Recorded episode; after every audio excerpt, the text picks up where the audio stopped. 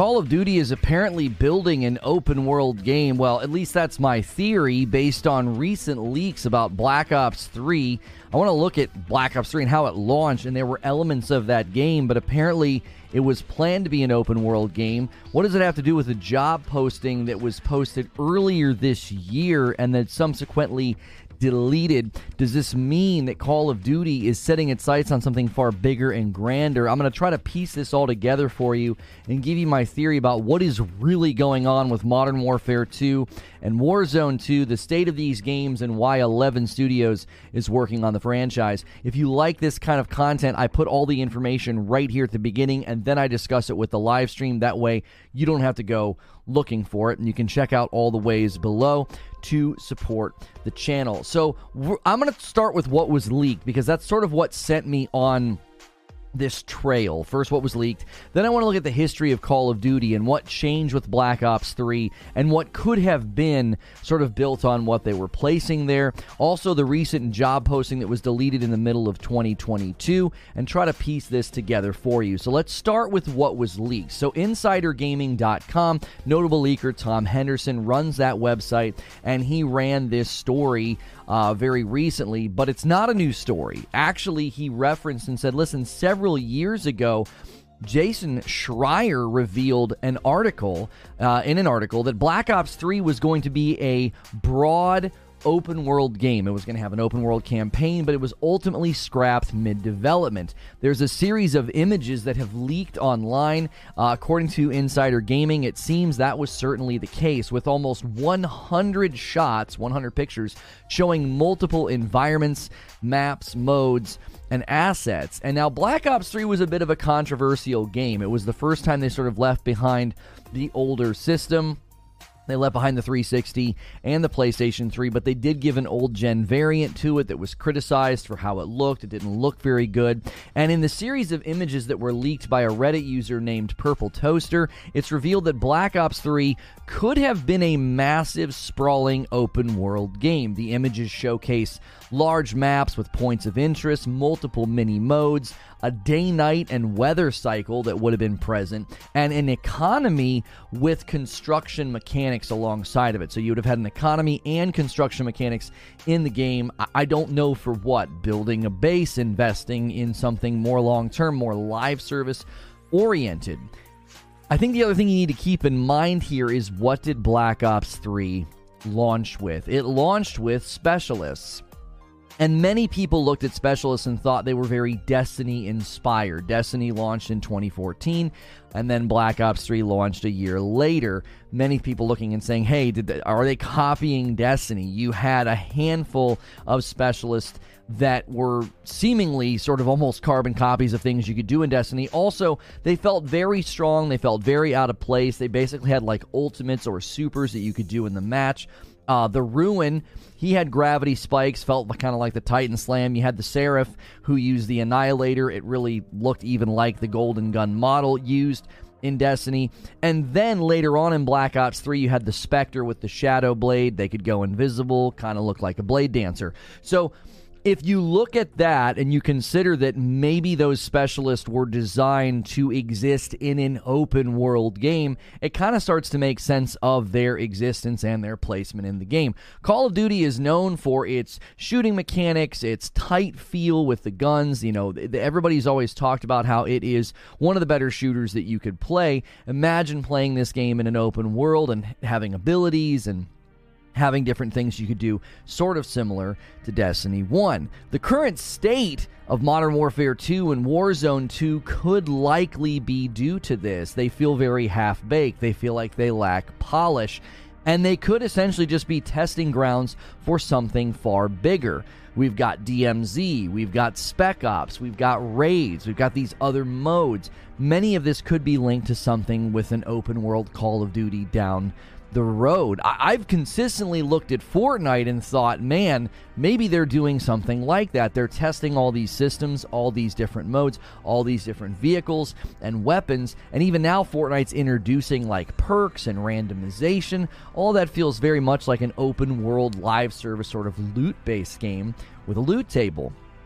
And if you're going to have somebody building an open world game, well, you want somebody that's experienced with it. And there was a job posting in the middle of 2022 that appeared and was subsequently deleted. It said that the ideal candidate will have proven experience working on non linear narratives in open world games and directing cinematics in AAA quality titles. Then they said one of their responsibilities would be to provide the best narrative and cinematic experience in an open world RPG open world RPG is not Call of Duty. Like, that's not anything we've ever played in Call of Duty. Not even close. But then, if you really start looking at the way that they've structured Modern Warfare 2 and a lot of the content, much of this could be tied to an open world ongoing game. Not in its current state, but the actual pieces and the parts there's a ton of things in Modern Warfare 2 that feel like why did you build this for one mission? You you have a stealth mission where you're crafting. That doesn't really show up anywhere else. We thought that was going to show up in the DMZ and it doesn't. Then the DMZ has extraction and looting mechanics, loot that matters. Then you have Spec Ops, which are basically really challenging PvE missions with specific things that you're supposed to do, and then you level up your your classes or your officers and you get them to certain tier levels to then take into a raid. All this feels like we're touching an elephant in the dark and it hasn't really turned the lights on yet. It's like we've got pieces and parts of something that could be much bigger. I have my own theories about open world and live service games. If you look at AC Valhalla and what they did, they've now, you know, got this plan to do AC Infinity, which will be sort of a central hub for all the future Assassin's Creed titles. And we also have rumors of an ongoing live service Assassin's Creed, which would make sense after the success of Assassin's Creed Valhalla. And if you look at the Call of Duty HQ, when you load up Call of Duty right now, you load into the Call of Duty HQ, almost a central hub for everything. And I could see an ongoing live service Call of Duty work. I have ideas about live service and open world games being a more common thing in the future. You take the graphical fidelity and intensity of the shootouts and the gun mechanics and just start sprinkling in all of the other things. Imagine a Destiny style Call of Duty where the operators suddenly become specialists. They've got skill trees, they've got abilities, tiers of power. They've already tested specialists that have what amounts to basically like a super ability or an ultimate You've got extraction and you've got looting. You can use that for your loadouts. You can use that for gearing up. Tiers of gear, like different colors of gear, that's in plenty of shooters. Like, look at Fortnite, look at Apex. It's not difficult to take your existing loot table and give yourself, like, oh, you want to get better gear, you want to get better stuff. The raids could be a testing ground for not just endgame PvE, but challenging content, the AI systems missions designed for repeated play where you're going back in and playing over and over again. More and more, when you look at the state of Call of Duty, it very likely could be that this is not the result of 11 studios. It's essentially a testing ground for an open world Call of Duty, which is what I fundamentally believe might be happening. If you look at the different pieces they're building, they're not really connected yet tying them all together could make for a more cohesive experience. Then every time there's a season or something going on, it would affect every part of the game. It would affect the world of Call of Duty that people are living in. You just happen to maybe play the BR, and I happen to do the questing and the missions and the leveling but we're still in that world of Call of Duty. I would love to know what you think in the comments below. Make sure you hit subscribe and the bell button so you're here for the discussions. I'm going to start talking to the live audience. Good morning, good afternoon, and good evening, guys. We've got a theory here that I think has some merit because if you, again, if you look at the history of Black Ops 3 and the specialists and how those specialists were designed around the time they apparently scrapped an open world Call of Duty concept. And since then, perhaps all these modes, all these changes, all these weird things they've done with all the different abilities and no longer being boots on the ground. Maybe they're testing something far bigger. Would love to hear from you. Go through the morning ritual of smashing that like button. Make sure you are on live chat instead of top chat. Appreciate you guys tuning in so, so much. Discord is muted. Um, no, it's not. Um, and still on vacation? No, I'm actively talking right now. I it's not muted. Um unless something is glitched in Discord, I can see my mic popping. I can see Victor. I can see Egnarts. I'm, I'm assuming they can hear me. Yo, good morning, Dan. How are you? Are there any recent articles about this? The most recent articles are about the leaks. InsiderGaming.com had a leak about Black Ops 3. Apparently, Black Ops 3 was going to be an open world game. There's over a hundred images that have been basically put onto Imgur. Now I'm not going to show the images. I don't know what kind of protection you know they're trying to put on those things. Uh, I don't know if they're going to try and like keep people from posting them. I guess we'll just leave the mic where I had it. Oh, and I started this morning off with one gifted member. I decided to give a gifted member to an early early arrival uh, this morning, and it went to Adrian. Thank you so much, Adrian, for being here this morning. Thank you, Arch Enigma, for 15 months and for doing a VIP. Love the candy cane mic, by the way. Thank you. That'll obviously be gone once new year gets here as you guys are ringing in the end of the year with us. Khalid says, in regards to the way you describe the live service COD, how would it be different than the division? I mean, obviously, I was referencing Destiny because Destiny's first person shooter, but I 100% could see this going the way of the division because what you would do is think about the gunsmith right now. The Modern Warfare 2 gunsmith has just an unbelievable amount of things for you to do. They've essentially created a, a, a progression tree for guns, just an un, an insane amount of attachments for weapons. If you add to that Imagine all of those scopes, all those magazines, all those attachments suddenly come in a white, green, blue, gold variant, so you can get better versions of each of the attachments. Then look at weapon tuning and how you can fine tune weapons. Then look at the fact that, like, the weapons themselves, you could have a white, green, blue, you know, purple, legendary, whatever tiers of like the M16. It would take you a really, really long time to get like the best crafted quote unquote weapon. Gaming COD WW2 literally had a public space HQ Destiny Tower style area for players to load into, says Sven. So, Gaming COD WW2. Oh, no, that's me, Reforge Gaming. COD WW2. World War II. What's World War II? What game is that? Like a Rocket League rip off? What is what is World War II? There was World at War. There, I'm not familiar with the COD WW2. Yo, what's good, Captain Toasty Buns? It's a game called WW2. How long ago did that come out?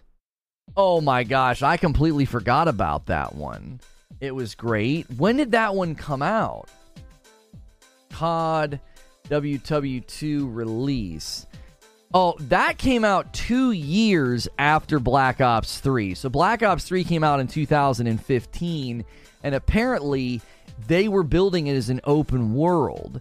And I mean, if you look at the specialists, it starts to make way more sense of the specialists. It's like, wait, were these specialists designed to be classes like in Destiny? Like, you would pick the ruin and have like the shock sticks for the ground pound and other different abilities.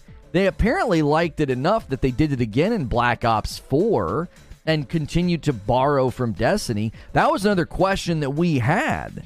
The other question that we had was at the time, Destiny was under Activision. How much knowledge share was going on? Did Activision was was Activision allowing, you know, th- there to be knowledge share between Destiny in inside of uh, inside of Call of Duty?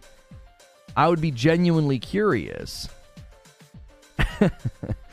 uh, my friend sent me a funny picture. Yo, good morning, feed. How are you? Good to see you.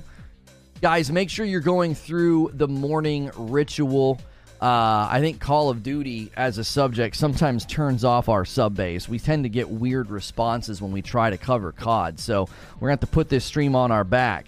I don't know why Black Ops 4 didn't have a campaign, but they had Blackout. It sucked. That's why you forgot. I don't think I played it. I took a pretty big break from Call of Duty after Black Ops 3. So when 2015 rolled around and I tried to play Black Ops 3, I, I, I remember walking away from that game. I remember, obviously, I was a big Destiny guy, right? Being a big Destiny guy, it was like this just feels like they're trying to add in all the Destiny stuff, the abilities and the and the supers, and it just really, really mess with the flow of combat. What I missed? They testing something? So a while ago, Jason Schreier wrote an article claiming that Black Ops 3 was originally planned to be an open world Call of Duty. Now a bunch of images have leaked over 100 images confirming that that is true. There, they were going to be building a, a, an open world Call of Duty. And I started connecting the dots. I said, wait, isn't that the Call of Duty? Isn't Black Ops 3 the one with the specialists? And weren't the specialists the one that were kind of accused of feeling like Destiny knockoffs? You had Ground Slam, you had like a golden gun. You, you know what I'm saying? You you uh it wasn't even Black Ops 4. The gold there was a golden gun in Black Ops 3 she Seraph had that. Let me scroll up here because I had them all listed, all the ones that I thought. Um, Seraph had the Annihilator in Black Ops 3, which was a year after Destiny had released. And so I thought, well, maybe that's why those specialists were designed. And then they just baked them into the multiplayer because they were highly criticized in the multiplayer. People thought they were too strong, people thought they were kind of annoying, and they definitely felt like they were borrowing from Destiny. It was influenced more by Overwatch. I don't know how you could look at a golden gun that one shots people as a super and a ground slam that's basically electricity based and say that's influenced by Overwatch. Like they were direct.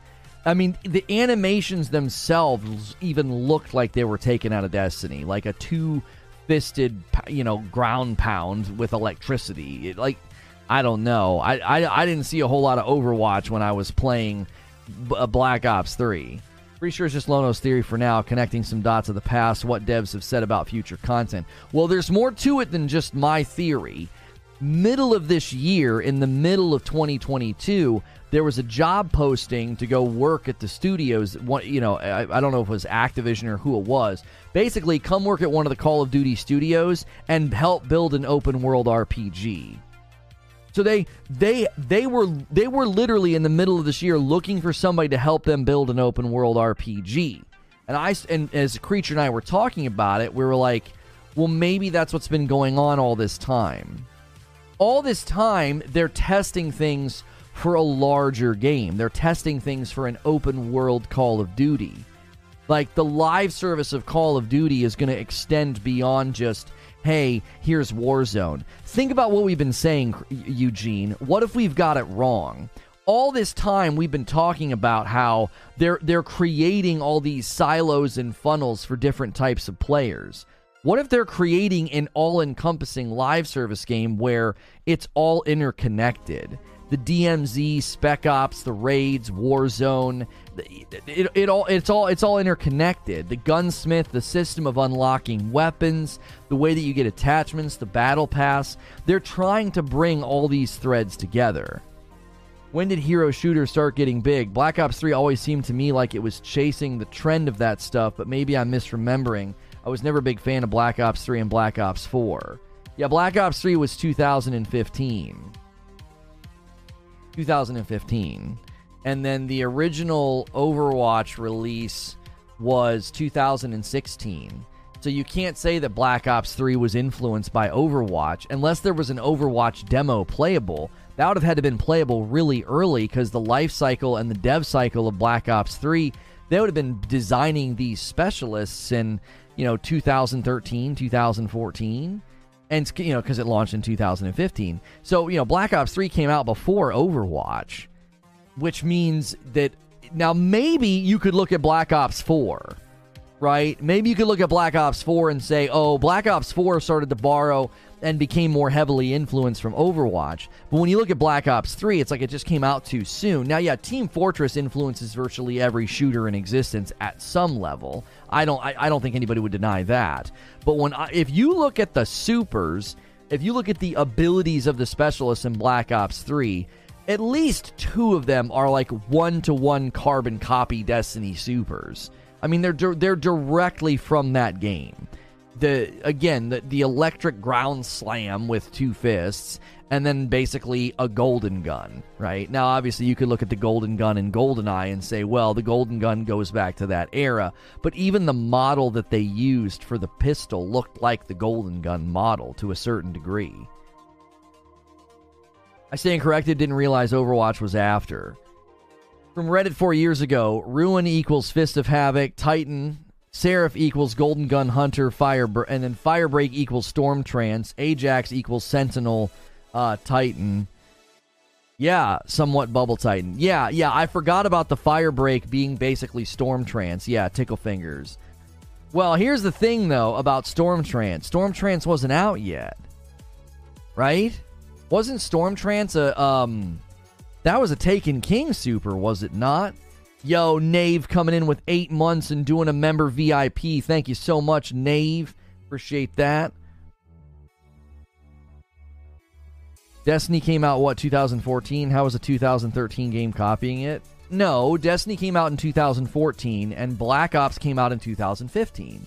Black Ops 3 came out, not Black Ops, sorry. Black Ops 3 came out a year after Destiny. The one year after Destiny comes out, Black Ops 3 launches with a bunch of essential Destiny supers in it. They're they're like carbon copies. The main reason we're drawing this connection is the, the the at the time nobody knew this. Jason Schreier came out later and said that Black Ops 3 was going to be an open world game. And now all the images are coming out. So essentially, what we're saying is, has that is that the reason that Call of Duty has been so all over the place since then? Is that the reason that right now there's like seven different ways to play Call of Duty? There's Modern Warfare 2, there's Warzone 2, there's DMZ, there's Spec Ops, there's the raids. Like even within Warzone, there's multiple ways to play. You can play Plunder, you can play like a classic BR it, within the Modern Warfare 2 campaign, you're crafting, you're making stuff. When have we done that since? They made all those crafting mechanics for the stealth, the stealth mission. When wh- where is that? Do we do that in any other part of Modern Warfare 2? Did that did that mysteriously show up in the raid? I don't think it did. I don't think it showed up in DMZ, which we thought. We thought that that stealth mission with the crafting was going to show up in the DMZ. I'd much prefer the current delivery than some single world game. Yeah, I mean, obviously that's the question. Would you want to play like an open world RPG, Destiny style Call of Duty? Like, is that something that you'd want to play? That's fundamentally the question. Because I wouldn't be surprised at all if they're building it. Destiny and Black Ops 3 is not a hero shooter. Destiny, Black Ops 3, Overwatch, all other hero shooters aside from those. Wait. You literally pick a character with abilities, it's a hero shooter? Yeah, I think hero shooters fall under different classifications, Sven. I like there's I think there's elements of hero shooters in Destiny for sure, but I don't think anybody would describe Destiny as a hero shooter. Because when you play a hero shooter with like classes, like you do in like Overwatch, I think there's a lot of assumptions in that game type. You have like you have uh, defensive characters, offensive characters, you have counters, you have people that can shut down certain characters' abilities. You don't necessarily have that in Destiny. Destiny's like very hero shooter light. Like, sure, you can go into the, the arena of Destiny and you have abilities based on the class that you pick, but hero shooters are not are not really defined in that way. Hero shooter is a subgenre of shooter games that cover both the first person shooter and third person shooter genres. These games emphasize hero characters that have distinctive abilities and or weapons that are specific to them from the wiki. Does that not define Destiny and or Black Ops 3? I mean, again, I would say it's hero shooter light there's elements of hero shooter, right? In Black Ops 3, when you pick a specialist, yes, you have abilities and you have weapons that are specific to the specialist. I would say Black Ops 3 is closer to a hero shooter than Destiny because there were literal weapons that you couldn't get unless you picked the specialist. If you picked the one specialist, you got like a bow. If you picked another specialist, you got like a grenade launcher thing You had two things with the specialists in Black Ops 3 you had a weapon and you had an ability. Uh, Destiny, you have abilities and grenades, sure, that are tied to the character. It's pretty, it's pretty broad, yes, barrier. I think generally speaking, people would not um, would not refer to it in that way, right? In 2014, Destiny wasn't a hero shooter at all. Maybe now you could lightly argue it. It's light. There are elements of a hero shooter there, but it's not. I don't think anybody would describe it as a hero shooter. The point that we were making by referencing Destiny is if you're building an open world Call of Duty, which apparently they were with Black Ops 3, that makes sense of the specialists. The Black Ops 3 specialists were essentially designed as classes akin to Destiny. Like, oh, we've got the Ruin, that's basically the Titan. You've got the Seraph, that's basically the Hunter. You've got all these different things. Creature says, I'm telling you guys, the writing's on the wall. Call of Duty can't stand on its arena style multiplayer alone anymore. That will become a game mode that sits in the corner, much like Crucible does. That was Creature's thinking. We just did a video the other day about how Modern Warfare 2 is getting is, is playing second fiddle to Warzone, right? And that was Creature's thought. He's like, arena shooters are on the way out. Is it was essentially his thought process. They're on the way out. And if they're on the way out, then it makes sense to say, well, what are we going to do with Call of Duty? We're going to make it a larger, more all encompassing game. We're going to make it a game that is an open world ongoing live service game. Ouch. Are, are, like are they are they the, the question is with all the changes they've been making, are they trying to create silos and funnels of content or are they trying to tie it all together? I think it's going to be a little bit of both. Like if you look at Assassin's Creed Infinity and how they outlined Assassin's Creed Infinity in that one presentation, I I I think you can see you can see what they're going for it's like you can see that Assassin's Creed wants like this central hub, right? They want this central hub to put all their to put all their games in going forward. Now, I think one of those games is going to be an ongoing live service game. I do. I think you're going to see a uh, you're going to see this ongoing nature to to to to Assassin's Creed. You're going to go in. There's going to be this world. There there's going to be a uh, the the hub that you launch from. Now, what you do in the different you know realms and what you do in the different games will likely have impacts on each other, and it's all going to be tied together. Well, if you look at the Call of Duty HQ, how does it? It looks like the exact same idea. It looks like the exact same idea. Like we're they're building this game, they're building this central HQ, this central hub, and that's where everything's going to be. Hang on, this is a little extreme.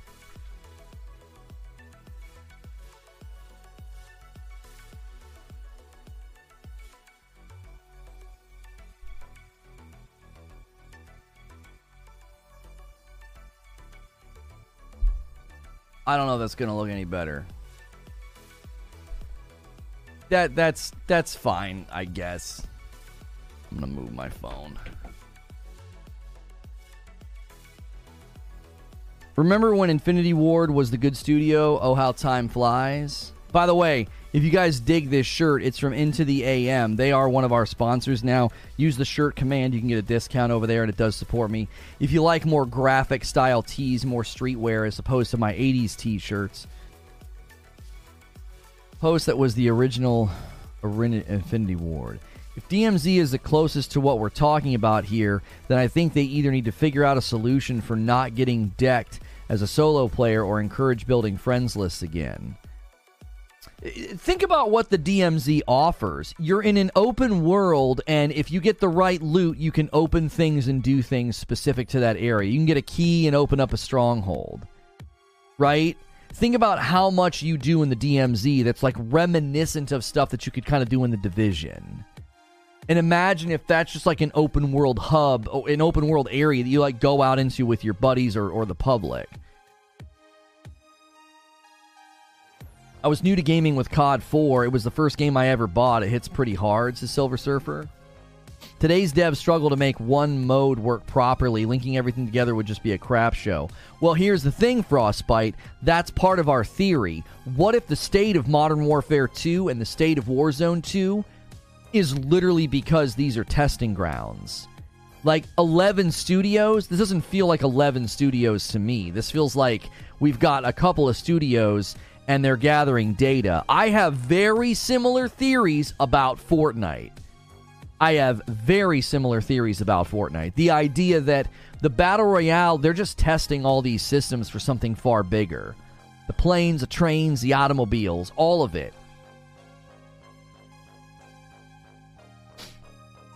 Hmm. Very easy to find people to play with in the DMZ. There's a squad fill and grouping up with people you encounter. I've heard that there's more communal work happening with DMZ, like people coming together, working together, communicating. And the few times I played DMZ solo queue, I felt like people were really willing to work together. Like if you pinged a, a thing on the map, they would go there and help you do it, right? You know, you, you would you would go and you know do it together, and I think that that's the kind of game mode thing that you know I'm coming to expect more of.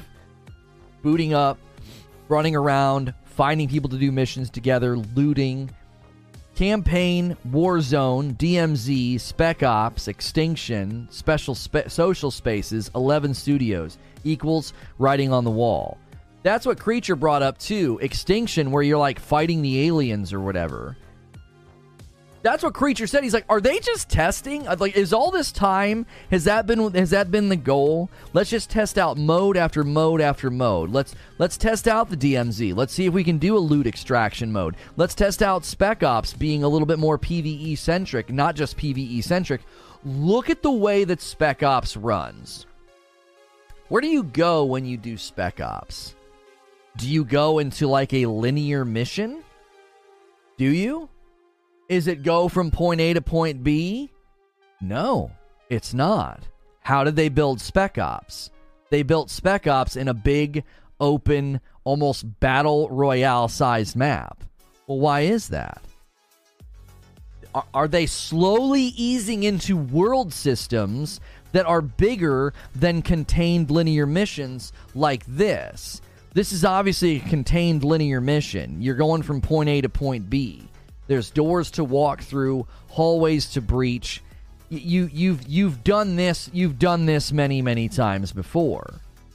So the question is if that's if if if they're building harder PvE content with Spec Ops, where'd they put it? They didn't put it into a linear mission. They put it into an open world, like an open world map. You can kind of go wherever you want. Now, obviously, there's limitations on the map size, but all open worlds have limitations on where you can go.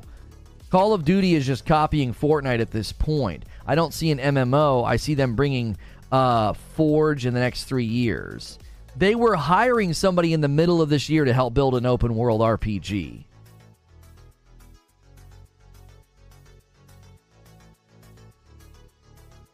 Do you know what I'm saying? Like they're they were hiring somebody sometime this year to build an open world RPG. Why would they be doing that?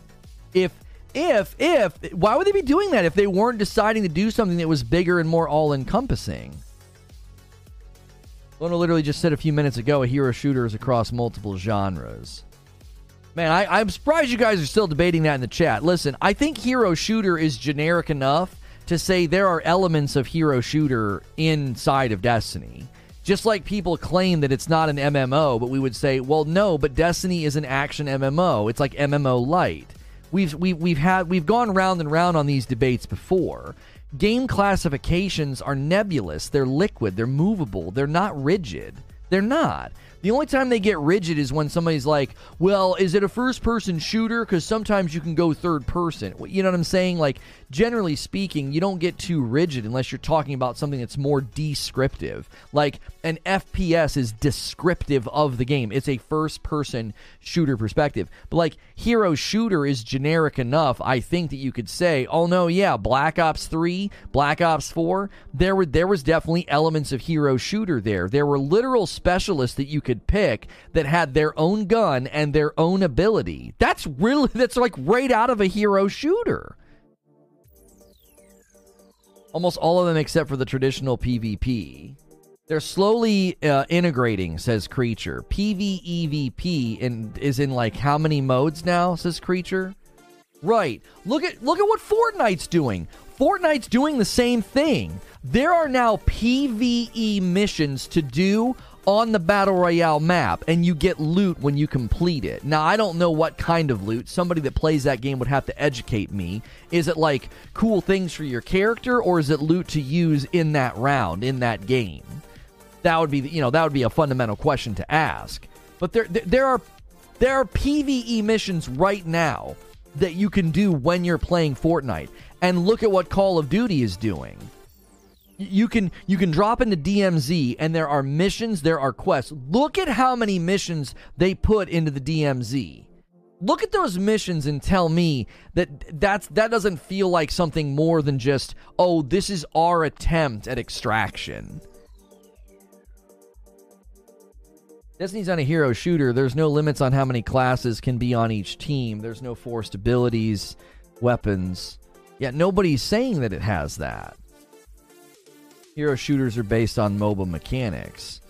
Right, but when when you say there's elements of hero shooter, or yeah, it's, it's basically a hero shooter. I mean, it's a blend of both. De- Destiny's PvP was basically Halo and the hero shooter having a baby. Like acting like there aren't hero shooter elements in Destiny. I, I don't that that that seems like wasted effort. Just admit that there's elements and move on. Can be both in Fortnite. There are many bosses on the map that drop high tier loot, also challenges rewarding XP, emotes, etc. Oh, it can be both. You can get both. Okay. The strongholds in Warzone are PvPvE. You kill the AI to get good loot, kill streaks, etc. You see what I'm saying? As we've said before, if you're going to make these kinds of changes, you got to slowly boil the frog, right? We know that that metaphor is not true anymore. So, you know, Wheezy Wheezy shattered that illusion the other day that you can't really boil a frog slowly in the water. But it's it's the idea that you turn the temperature up slowly and it's less noticeable, right? So if if if I if I throw you into you know a, a, jacuzzi and the temperature's at nine, you're gonna jump right back out. You're like, oh my gosh, that's too hot. If you get into a jacuzzi and the temperature's at like a six and it slowly works its way up to nine, you might be less. You might notice it less because you're just get you're just slowly adjusting to the temperature. You do this when you shower, right? I feel like that's what's going on. It's like, well, they're taking every element of the game and they're blending it. The, the, the, battle royale has elements of PVE. The PVE the PVE now has PvP in it. Right? You know, DMZ is now like the, uh, another blending of the two worlds. And not just a blending of the two worlds, but it's it's got things in it that feel far more mission based than just pure extraction based, pure loot based. There's so many missions in DMZ. People have a couple hundred hours on DMZ already, and they don't have all the higher tier missions completed, and that's just at launch. Exactly, Hollow. COD's for kids now. Average age of gamer is 28 and up. So anytime people talk about Fortnite or Call of Duty being for kids, I don't know what demographic you're talking about. Are you talking about kids that are 29 years old? Yeah, yeah, can't boil a frog, and Vikings didn't wear horns, and Frankenstein was the scientist and not the monster. The fiction is better sometimes. That's right. That's right. Destiny, Black Ops 3, Overwatch, all the other hero shooters aside from those. Destiny and Black Ops 3 is not a hero shooter. It is. It's not. It's not. You really pick a character with abilities. It's a hero shooter. It's arena. Yeah, I don't think what he said is like way out in left field. He didn't claim that he didn't claim that Destiny was a real-time strategy or an XCOM game. Weren't Call of Duty, Overwatch, and Destiny 1 all published by the same company? No. No, at the time, at the time wasn't Overwatch strictly under Blizzard? I, that's not true now, right? With Blizzard Activision. At the time though, Overwatch was strictly Blizzard right? When did the Activision Blizzard thing happen? Call of Duty and Destiny 1 were both published by Activision. And that's what that was one of the questions I had. How much knowledge share was there? Like was Activision letting Call of Duty see things in Destiny ahead of time? Do you think it's a coincidence that Destiny Supers ended up in Black Ops 3 a year after? Destiny launched? My man YouTube Lurker with eight months and it's a VIP membership. Thanks for another month of great content and conversations. Thank you, YouTube Lurker. Guys, if you're enjoying the show, do all the things. Smash the like button. Make sure you're subscribed so you can talk in my chat. I'm a Safer Work broadcaster. This is basically video game radio. You can throw me on in the background of your day. If you want to become a member, it's five bucks a month. You get into all my extra content, and it does support me directly. Uh, we really ask for memberships as opposed to running advertisements. That's why we have a member goal in the corner. Uh, every 25, I have to gift five back. So be here as often as you can. That means you're way more likely to get one when the gifters start going crazy. Pretty kids wouldn't know who Indiana Jones, Zavala, Master Chief, Han Solo, ETC, and Fortnite. Yeah, you think they're putting all those characters in Fortnite for kids?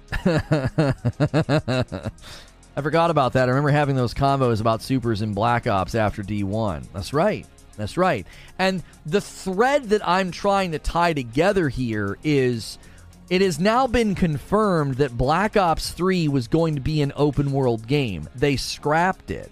But Black Ops 3 still went forward with specialists, and those specialists were very much like the classes that you could pick in Destiny. Which to me, it's like, oh, well, they went forward with some of their plans anyway. Like, as they were planning to do an open world game, they had these classes with abilities and, and different weapons that they could use. Yo, my man, online MVP gift in five. I did one this morning just to say thank you to the early arrivals. That's a reason to be here right at the beginning of the day when the stream starts. I gifted one, so that takes us to six for the day. Thank you, online MVP. It goes to Retribution Zenith Point Zero. Live Another Anime, Curtis Emerson, Sydney, and I'm not. We're waiting to see who grabs that fifth one.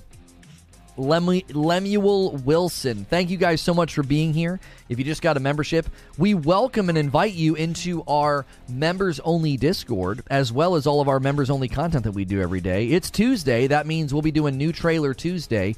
When I break to have my lunch, I hang out with members only, and we check out all the latest trailers. It's a great way for you to catch up on all the latest games that have been announced or are coming. thing that ruined COD for me was the loot chest in COD World War II what didn't you like about the loot chests in that game? What what about that ruined it for you? If you look at how one of the most hotly debated things in COD, right? You got loadouts, you got the perk systems.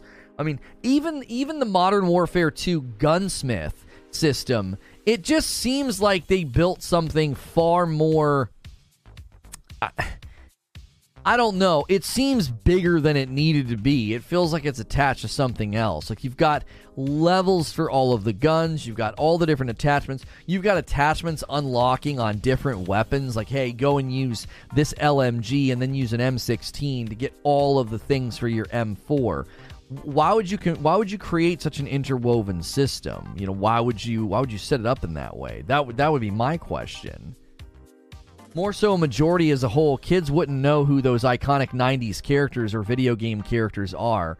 Got they added uh, Kevin Colorado as a Mexican TV show character from the 80s. Right. It, that's the, yeah, that's the point. Anytime people talk about like Call of Duty and Fortnite being for kids, I just don't think you're looking at the demographics. I, I don't. I, I know younger generations are playing Call of Duty and Apex and Fortnite, but man, oh man, a large portion of the people playing those games are mid 20s and up. You know what I'm saying? the Destiny style specialists were in Black Ops 4. They actually were in Black Ops 3 a year after Destiny came out. Destiny 1 came out in 2013, uh, 2014. A year later in 2015, Black Ops 3 released and had specialists that at least three or four of them were like carbon copy supers from Destiny 1. Now, they they they doubled down in Black Ops 4 and they kept the specialists and added more and gave them more more things they could do. They continued to sort of iterate on the idea. And then if you look at all the other modes they've they've tried out like extinction and survival and spec ops they've continually tried out all these different game types, all these different mode types, and that's our working theory is I believe they're working on a Call of Duty open world game right now. then I don't think it's the spin-off game. I don't I know they've said there's going to be like a spin-off Ghost game where you learn about like his origins or whatever. I, I that's I don't think that's it. I think that's going to be like a spin-off game, 30 or 40 dollars or something. I, it, it, middle of this year, they had a job posting that when it got noticed, they deleted it almost immediately. It's like, well, why are you being that protective of that fact? Why don't you want people knowing that you're building an open world RPG? Like, what's the deal? What's the what's the what's the problem here? Why would like who does that? Who posts a job posting for something like that and then immediately deletes it like the day it's discovered by the internet? 11 studios are on the franchise, and we've been getting crap like Vanguard. That was the other thing that we were talking about last night when we were prepping for this show. It was like, why, like, does this make sense of why 11 studios can't seem to, to push out really, really good games? Imagine having 11 studios working on a game like I don't even know, like Titanfall 2. Imagine if the 11 studios were working on that game how much bigger and better the campaign would have been, how much bigger and better virtually everything would have been. There was one studio working on Titanfall 2. WW2 loot boxes were shady AF. Why do they always do that kind do that and ruin the mystery behind certain characters? Like leave Ghost be, the best thing is that we don't know who he is. Oh no, I think they love doing that. Yeah, I actually like, like they're gonna cash in on his popularity. No, yeah, no, no problem doing that. Why would why would they not? You know what I'm saying? Why would they not cash in on his popularity? Demographics are a tertiary concern for these companies. They want as many people regardless of age. They'll do anything to bring in more people for a longer amount of time. I was simply pushing back against somebody saying in chat that like Call of Duty is for kids now. I was like, no, I don't think so. I don't think we see evidence for that. Just tuning in, been super busy this morning. Good to see you, Newtonian. Thanks everybody for tuning in this morning. If you're just tuning in, I'll give you a recap. I believe that Modern Warfare 2 and Warzone 2 are testing grounds for a Call of Duty open world game. There was a job posting in the middle of this year where they were hiring for somebody to help build an open world RPG. We now have it confirmed that Black Ops 3 at one point in time was going to be an open world game. They scrapped it. But if you look at Black Ops 3 and how it launched with specialists and how those specialists had a lot in common with the Destiny classes, this, you know, obviously launching Black Ops 3 a year after Destiny. There could have been a lot of knowledge share between the companies because they were both published by Activision at the time. Bungie's obviously no longer under Activision, they're now under Sony ownership. And to me, to me, if you look at what they could have done with Black Ops 3, and how they doubled down, there was more specialists, there were more abilities in Black Ops 4, and then you look at things like DMZ, Spec Ops, the Modern Warfare 2 raids, uh, if you look at the way that they set up the story, if you look at the crafting in the campaign, it, there there's so many pieces and parts here that feel like they're testing something much larger, right? A lot of the top zombie YouTubers were talking about this years ago.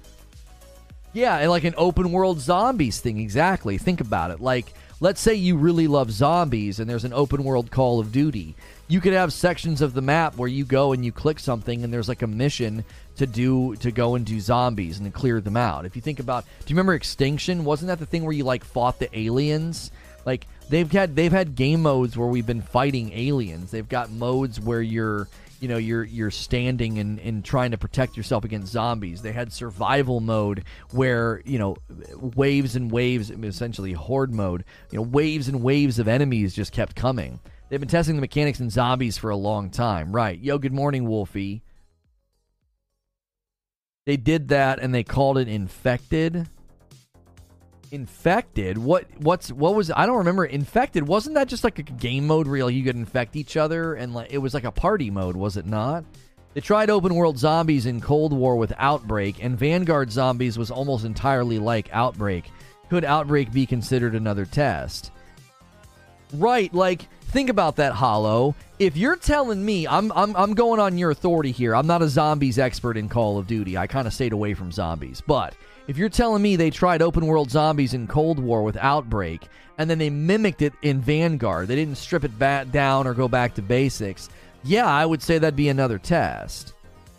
I've continually looked at Fortnite and said that.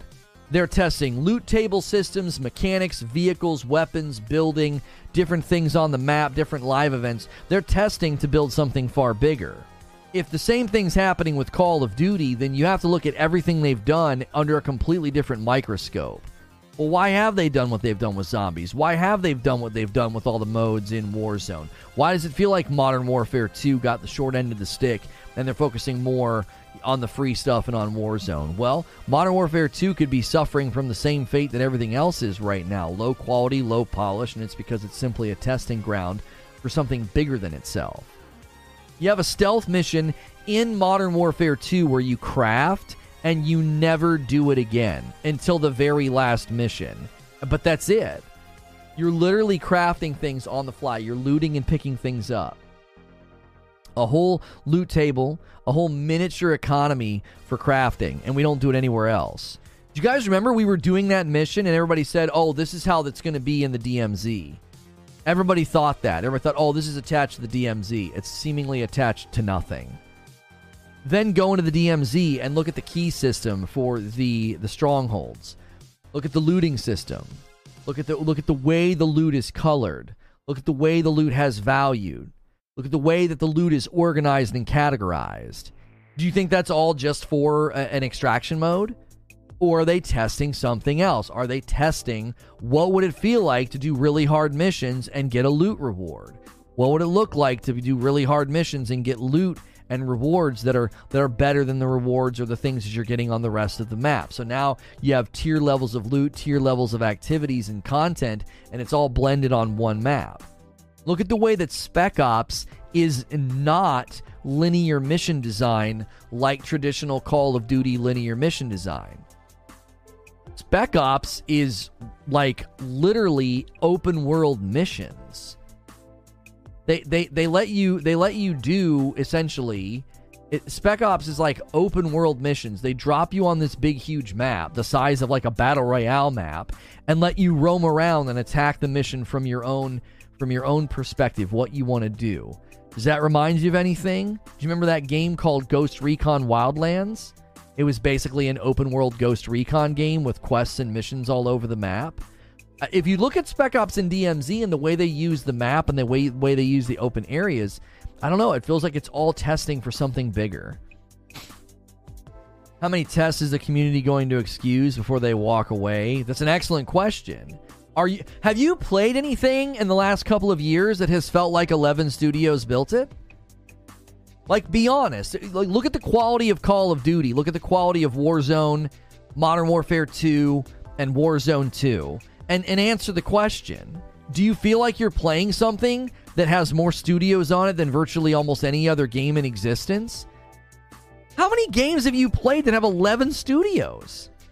In my opinion, it's my opinion, but I felt MW2 is getting less love than Warzone 2 because one is free and has more folks going into that funnel. A lot of people paid the 70, yes, but let's be real here. More folks are going to jump into the F the free to play route with Warzone over the $70. Just my thoughts. Right. I, you're not wrong, Myrtle. You're not wrong. Like, the question would be well, this is getting there. We're really getting there. Think about this for a second, Myrtle. What if that's some kind of a 900 IQ play to make that purchase, a full price purchase, suddenly less appealing? you start thinking it well, it just makes more sense. I get more money's worth from the free, from not paying.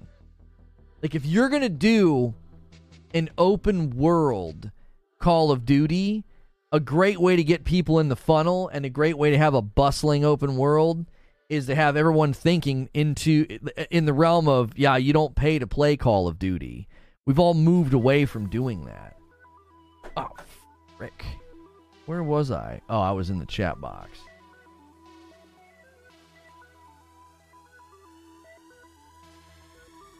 Um, Lono, is it okay for me to restream your broadcast to multiple channels while you're live? No commentary and links to your channel. Just want to get your permission. Where would you restream me? I don't that's not that's not typically something that people allow. Where would you be restreaming me? I think that's confusing for people. It's my theory, says Creature. LOL. They don't need to test that game mode. They know it works. They know it's got a short shelf life. That game mode is on the decline. Yeah, Creature's opinion is that the arena shooter is out, is on the way out. Right? Discord servers? No, I mean, no, you don't have my permission to do that. Redistributing my content is not. If you want to share my content, if you want to clip my content and like post it in Discord servers to let people know, like, hey, here's a great place to hang out, that'd be awesome. But restreaming my content elsewhere is not something that most live streamers would be okay with. Right? I mean, it's six of one, half a dozen of another, right? If somebody catches the stream in Discord, doesn't like what I'm saying, is like, I want to give this guy a piece of my mind or agree with him or debate him, you know, it's just for our private community. I mean, I obviously can't stop you, but my preference would be to say, hey, if you guys dig this game or these types of conversations, here's a link to the live stream. You can come and interact with him. You know what I'm saying?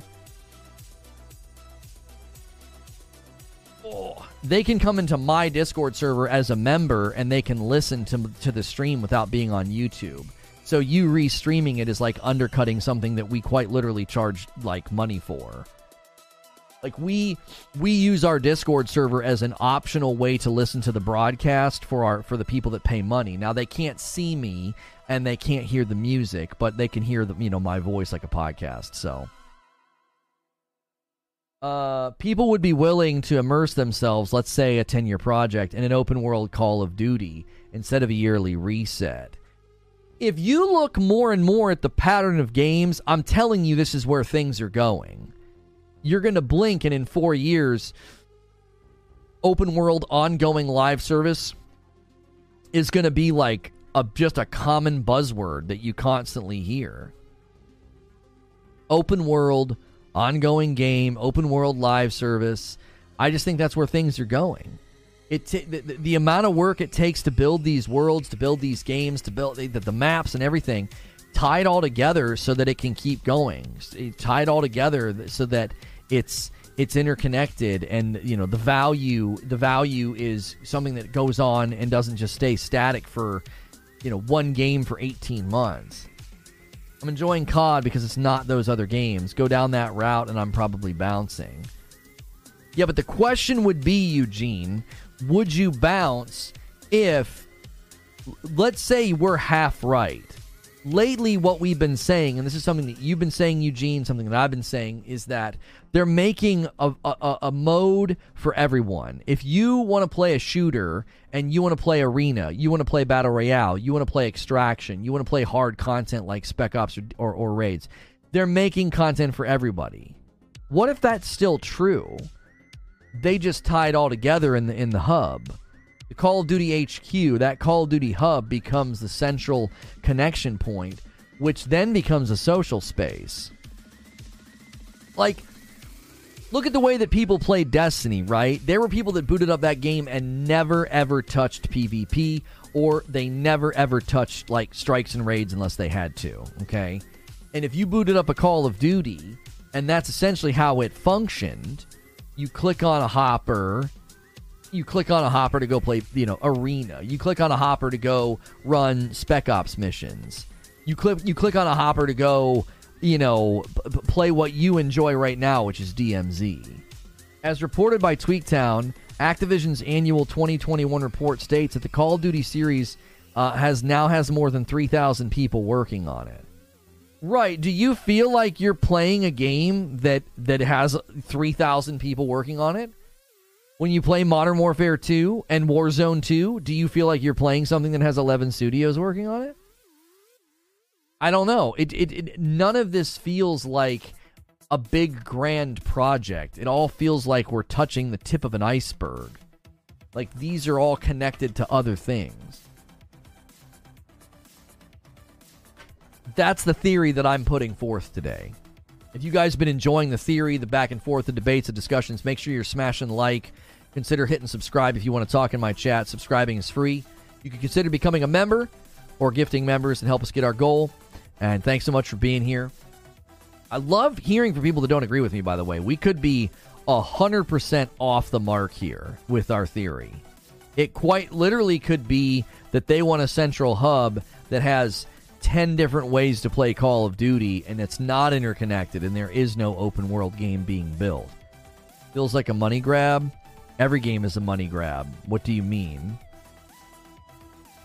Every every every company wants your money. That's they all have that in common. Company that makes, you know, tennis shoes, cheeseburgers or video games. That's what they want. They want your money. There's no way that many people are working on this game, says Sorcerer. That's where our theory started forming, Sorcerer. It was like, if there's that many people working on Call of Duty, what are they working on? I'm not I'm not seeing it. I'm not seeing some big grand 11 studio thing. I'm not. If it was a money grab, why would you employ 3,000 people? Yeah, why would you employ 3,000 people and make most of the content free? It could very well be that they are just incompetent as F and are doing nothing in the background, but it's more fun for me to imagine they're doing something amazing. Right. Like, what's. I try to think of it in the realm of probability. What's more likely? That they have a bigger plan that we haven't yet seen, and this is all attached to a bigger plan, or are they just really bad at, at, at making games and making them polished? Hey, a 17 month milestone for Christina, and it's a member plus. Welcome back in, Christina. Maybe they're like Twitter. you do like 500 and churn something, that is passable. Oh, yeah, yeah. You'd have like 500 some people work on it, churn something that's passable. Exactly. I hope it's free because their paid offerings seem to continue to be lacking, which is unfortunate. Oh, Sledgehammer's working on the DLC. Games have never been with less devs, let's be honest. Oh, games have been better with less devs, let's be honest. I don't agree with that at all. Insomniac games got better as they grew and got more devs. Guerrilla's games have gotten better with more devs. I'm fairly certain Santa Monica expanded their dev count, and that really helped their sequel. I don't agree with that at all. You go go back and play go back and play your your cherished you know games that were in your mind from a better generation, you know, go back and play them and then compare them to the average indie title. I don't think they stack up. I prefer the arena shooters over BR. I feel like both are necessary now, says Mark a word. Right. I know there are people that prefer arena shooter. I think the issue with the arena shooter is that folks are moving on. I think that's the main problem, Mark. I think Halo is facing that difficulty. I think Call of Duty is facing that difficulty. I just think people have moved on from the arena shooter. And I don't know if they're going to want to go back. It's almost like. Think of it this way. Do you remember the games that were point and click adventure games? Okay. Sam and Max hit the road and games like that. Okay. Those game types still show up every now and again but on average, when someone wants to send you out on an adventure game experience, they're no longer doing that, right? The demand for point and click adventures has gone down significantly, and it's understandable. It was it was a this is the best we can do at the time. New sub, I like to listen to you talk. Always has me thinking. Thank you. Um, man, let's get some gifted members. When somebody's going to compliment like that, let's get somebody like that a membership. I wish we could click on people and give them one. Um, so th- the restrictions of video game development at the time had them sort of restrained and constrained, and point and click adventure games were sort of the pinnacle of what you could experience at the time. But over time, point and click adventure games have sort of gotten left behind, right? If you think of arena shooters in the same way, I think you can start to see the pattern. Hey, my man Demon Eyes, always so generous. You gifted some yesterday as well. That takes us to 11, getting us closer to our daily goal. Take these gifted members BB, Elico, Guile Franco, Patrick, Matthew. Yo, Zoten says, I'll do my own membership, bro. I don't need a gifted. I appreciate that very, very much. I would love to see a new member train. If you enjoy my content on the regular, don't sit around and wait for a gifted. Pick one up yourself. Make room for the folks who can't afford a gifted. Um, you can click that join button. It's five bucks a month.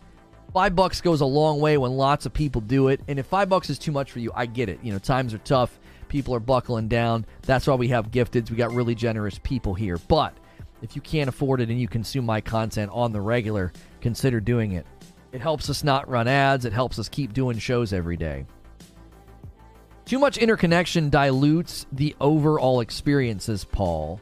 If they were to open, uh, if they went the way of open world PvEVP, it needs to be standalone for a better tailored experience. Let's get the train rolling, says Demonize. That's right. Well, think about the argument that I was just making, though. We left behind point and click adventure games. They're still around, but do you think they're in high demand? Like, do you honestly think the average action adventure game is is is struggling to sell more than a point and click adventure game? Okay, have arena shooters gone the same way? Were arena shooters the the the, the building blocks of what we play today? and they were constrained by technical limitations. I'll make you another example or analogy. I'll give you another example or analogy. Whenever I was playing New World, I told everybody I think the future MMO RPG games that that vibe, that feel I said two things. They're going to be more mid lane and approachable because I think more people are now, you know, the people that grew up and cut their teeth on EverQuest and World of Warcraft. Well, now they're married, now they have kids, now they have jobs. Like they can't play 16 hours every single day. So they're going to be more mid lane, they're going to be more approachable. And the other thing I said was they're going to move away from traditional MMO combat and they're going to go more towards the moment to moment action style combat. And look at what we've seen. They've made significant changes in New World just to do that. To, to give it to give it a more action feel. And then look at all the games coming out. Look at all the big MMOs on the horizon, you know, Blue Protocol and Ashes of Creation and others, they're all going more toward that action style moment to moment combat. Why? Because traditional MMO combat was constrained by technology. I, uh, I enjoy hearing your take on game news, my G4 TV. Thank you. I appreciate that very, very much. Did I call out the gifted members? I did not. BB, Elico, Guile, Patrick, and Matthew S. Did I call out your names? I hope I did. You guys got a gifted membership. Make sure and thank Demon Eyes. We're very, very close to me having to do it myself. Doom, Quake, CSGO, Unreal Tournament, COD, and now Warzone, Apex, Fortnite change the game in that order. Of, oh, of course, of course. I would argue that yeah, no, I think you got the order correct. I was going to think that COD did hit before Unreal Tournament, but I think you're right. It was Doom, then it was Quake. Well, Quake 2, then Quake 3. Quake 3 Arena, Quake 3 Arena, and Rocket Arena were huge. Then Unreal Tournament. Just for the record, if Lono starts complaining about not being uh, bangable, I'm leaving. Wait, what? Why would I complain about that? Did you come in and say something about that, Zuby? Gifted himself a membership. That's right. Why would I complain about that? Oh, G4 TV. I get it. I get it. don't like it. Don't watch. Peace. I'm. Uh, I need a black and white scene. Can we have a moment of silence for G4 TV? Jeepers. I think that's what hurts Spec Ops so much. What hurts Spec Ops, Paul? Are you behind Lono? Make sure you're live. Yeah, I'm live. I'm live. I'm on the um I'm on live. How to end a show in five minutes. Yeah, yeah. After all these years of content creation, little we know that the secret recipe for growing a channel is to insult your audience and tell them not to watch. Sometimes you get exactly what you ask for. Oh, Paul says interconnection with the rest of the game, same with DMZ. See, no, I disagree. That's not what makes Spec Ops and DMZ like feel half baked. I feel that DMZ and Spec Ops are half baked because they're half baked. Their, their, their systems aren't even finished. the, the or at least not well explained. Spec Ops launched and it wasn't even finished. Like the star system was just like it's here, but it's not working yet. Right? It was like somebody dropped a car off in your driveway and was like, we, we didn't connect any of the parts on the inside, so it, it's pretty, but it doesn't run. They completely botched the, the, the delivery of Spec Ops. I was going to grind that on the regular and do raid prep, and I literally couldn't get the system to work right. I can't look at that and be like, "Oh, that's clearly because that's clearly because of being interconnected." No, it's because you did a bad job. You know, and DMZ, DMZ for the most part is good. But the glitches, the glitches just feel like a lack of polish. I don't feel like the glitches and the bugs in DMZ are are because of interconnectedness. Thought you enjoyed DMZ? I did enjoy DMZ. We are talking. So what Paul said, Khalid, was he said that he feels interconnecting everything hurts quality and ends up diluting things, right? And he said that he thinks DMZ and Spec Ops both suffer because of being interconnected. And so I was talking about Spec Ops, and Spec Ops was supposed to be like a PvE grind in order for people to raid prep. And then DMZ is their extraction mode, right? So when I look at the DMZ and its bugs and its glitchiness, because it is pretty glitchy, especially when you first go in, and then when you back out or you leave, it can be, or you end a game, it can be really weird. It just doesn't seem to run all that well. And then I go to Spec Ops, and the lack of things working in Spec Ops, none of that seems indicative or symptomatic of like, yeah, man, it's all interconnected. They they shouldn't have they shouldn't have connected all these systems. I, I don't I don't think that's the cause of the of of the problems. I, I don't. To be fair, it's a massive world with 66 players and tons of AI and missions going on at the same time. Yeah, and hmm. What could that what could that be testing? you know? I I don't know, you know? That that sounds like you could be testing open world mission based AI systems and, you know, and looting systems and multiple players in a, in a server together simultaneously running around. Like, you know, feels like maybe they could be testing something. I, you know, I don't know. Yo, good morning, this reverence. How are you? Halo doesn't need a reason to be monetized more than it already is. Right. Thank you for the gifted sub, says uh, TR Shaffa. Yeah, guys, thank you already for gifting some members. I did one this morning. I gifted one just to say thank you to the early arrivals. We've had uh, we've had ten more, and then one person became a member all on their own. If this down here in the corner hits twenty five, I have to give five to pay it forward. So thank you being here. Thank you so much for being here. DMZ can be made better with more incentive structures. The exfil streak, for example, it makes me sure I do a contract every drop now. Right. Right. I mean, I, I, have a question. One of the first pieces of my theory is based on the fact that Black Ops 3 introduced specialists, and those specialists felt very Destiny esque. Do you see a connection between those specialists and that Black Ops 3 was apparently going to be an open world game and they scrapped it? Am I drawing a connection there that is fair? Like the specialists were the result of them trying to do an open world game? Or do you think they're wholly disconnected? Because that's the beginning of my theory. As we were talking about this last night, I said to Creature, I said, wait a minute, wasn't Black Ops 3 the one that had all the abilities that felt like Destiny? Because that was the last one I played and it drove me nuts. My question, says We the People, is what games do you think they're going to try and model their systems after, and do you think it'll be something truly unique? I could see it being like Destiny and Division had a baby, and that you know, and and put a Call of Duty outfit on it. Maybe they're planning to use some of these concepts in the Ghost spinoff. It's possible. I wouldn't be surprised, Sven, if the the Modern Warfare 2 stealth mission where you're like crafting, it wouldn't shock me at all if that crafting system shows up in the Ghost game.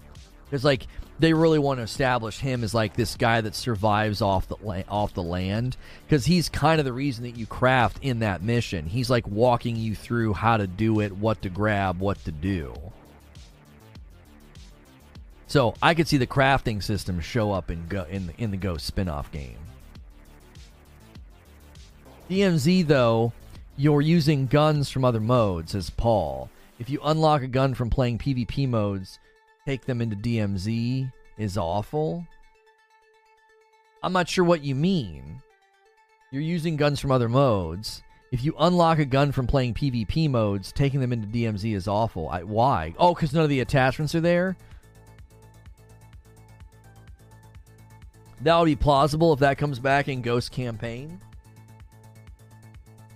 I I'm telling you, they're if it, wonder what they call the game Call of Duty Modern Warfare Ghost. Yeah, probably something like Ghost Origin Story or I don't know, Ghost or Origin of the Ghost. I don't know. I don't know what they'd call it. None of those sound good. Don't many shooters have operator specialists nowadays? Battlefield 2042, Valorant, Rainbow Six Siege. Right. It's not about the presence of the specialist Goku. It's about they added specialists to the game.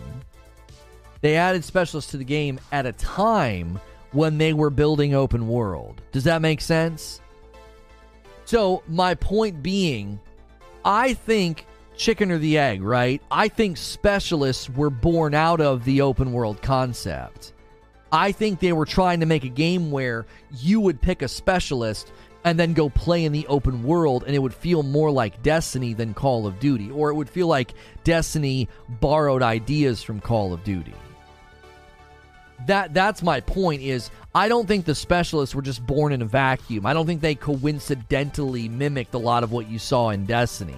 I think all of that was by design because they were originally building an open world Call of Duty with Black Ops 3 that has since been scrapped. The leaks the Call of Duty leaks that came out yesterday, that's what they pointed to. A hundred images showcasing, like, yeah, no, this was going to happen. There was going to be an open world Call of Duty.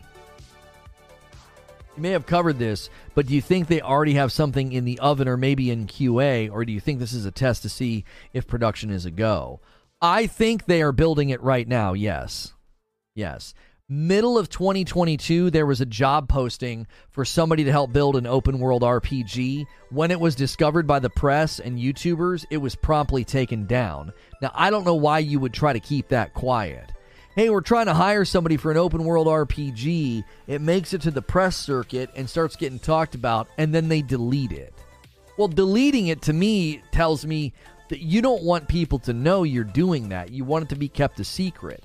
Well, if you're keeping something a secret, it's either a giant divergence from your typical brand delivery and you don't want the press to get out from underneath of you, or it's something really, really big that you're trying to keep under wraps. Creature says, I think they've been building it since 2013. We have the proof of it now. Right. It's just disappointing that they're already working on the next thing when the current game has so many game breaking issues. It's just the way things are now, unfortunately. Tuco, that's related to our theory.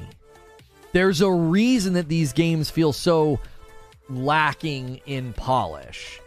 There's a reason. The reason is they're not getting the full breadth of the the 11 studios, the 3000 employees. They're not getting that that's not how many people are actually working on the games. That's not it. That's not true. There we go. I'm trying to make my desk look a little bit more presentable. Soap versus Mason. Mason. Soap woman. Yeah. We're talking about something like a Far Cry like game by Call of Duty. Yeah, I could see that. If they've been working on it for almost 10 years, that makes me more worried, TBH. Creature says if 11 studios were focused on this, we wouldn't have issues. They're worried about bigger things. We the People says very much true there. I've seen that several times. HR helps build out that profile and buzzwords for a job posting and sometimes doesn't pay attention to the confidential words and the wording. But are the 11 studios working on the entire COD or just Warzone? That's another great question. If they were all working on Warzone, why is Warzone having all the troubles that it's having? Do you think Warzone's in a great state? Sure doesn't seem that way. I think the COD studios are spread thin given how many modes, four of which have huge sandbox open world maps uh, they're in Modern Warfare 2. Yeah. Th- think about what you just said, Zaf. Oh, they're they're. I think they're spread thin, given how many modes. Okay, and then how do you substantiate your position? Four of the modes are huge sandbox open world maps. Huh.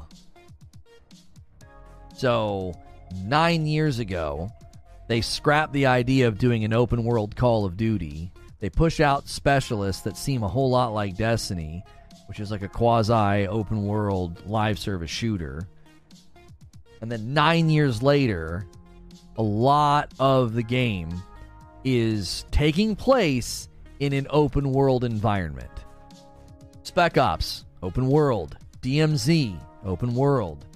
Warzone, open world. All the different modes in Warzone, open world.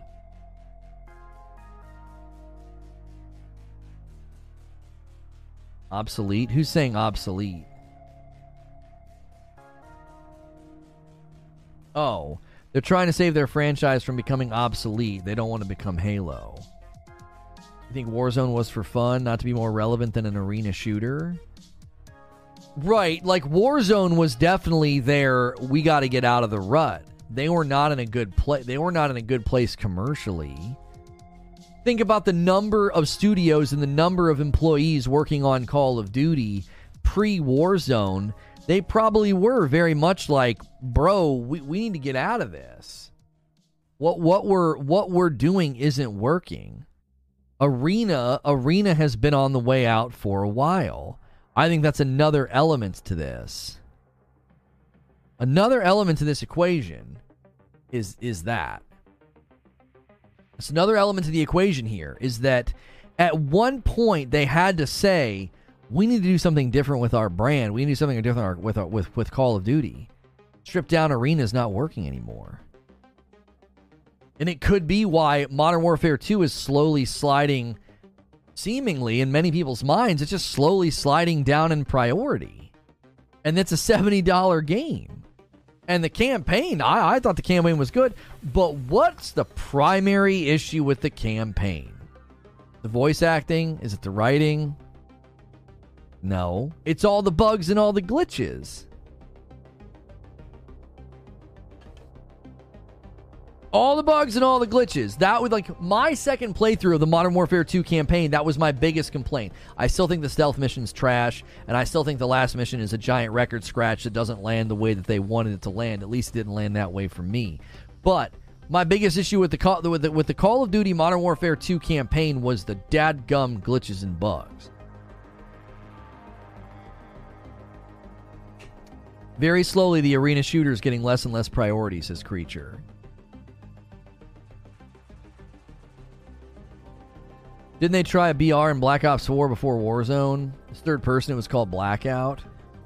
Yeah, there were a lot of references to Blackout made uh, before the new, the latest, it, um, the latest iteration of Warzone.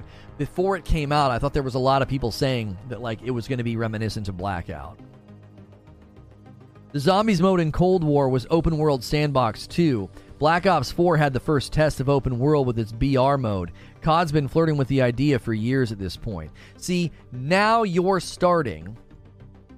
If you put on the right pair of glasses, I think dots start connecting. Are they connected? No, we don't know that definitively.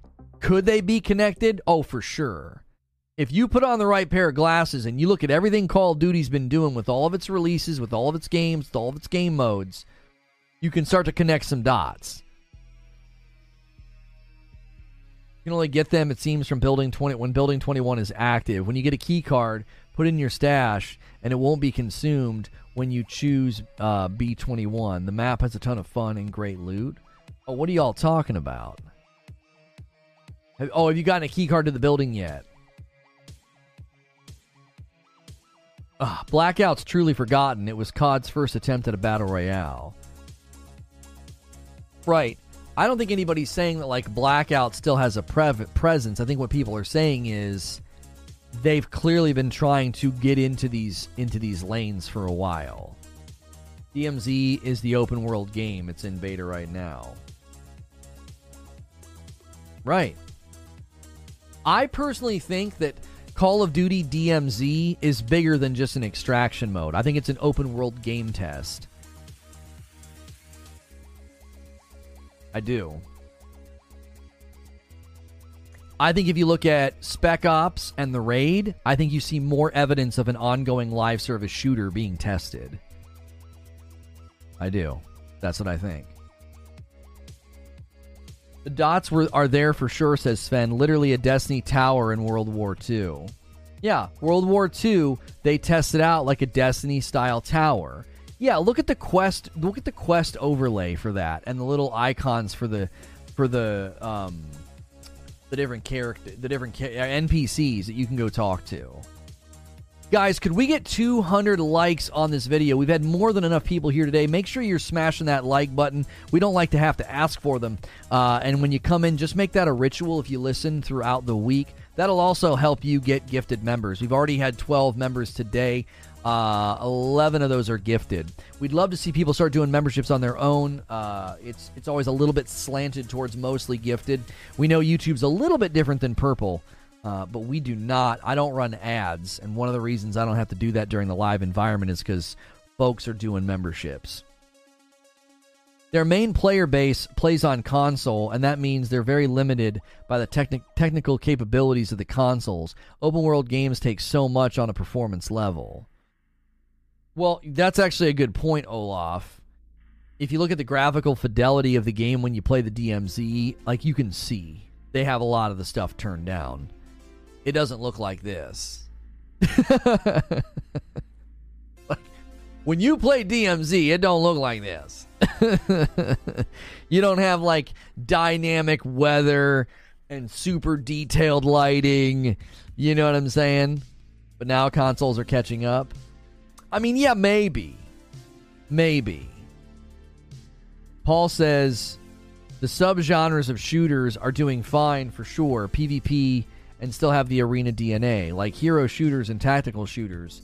Siege, Counter Strike, Overwatch, Valorant.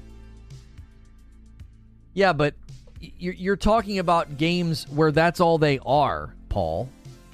Siege, Counter Strike, Overwatch, and Valorant. You're like, oh yeah, they're all doing fine. Yeah, and that's literally all they are is an arena style shooter with different different variations, obviously. look at look at this screenshot from when in in World War II when they had like a hub. Let me see if I can get this. Let me drag it up there.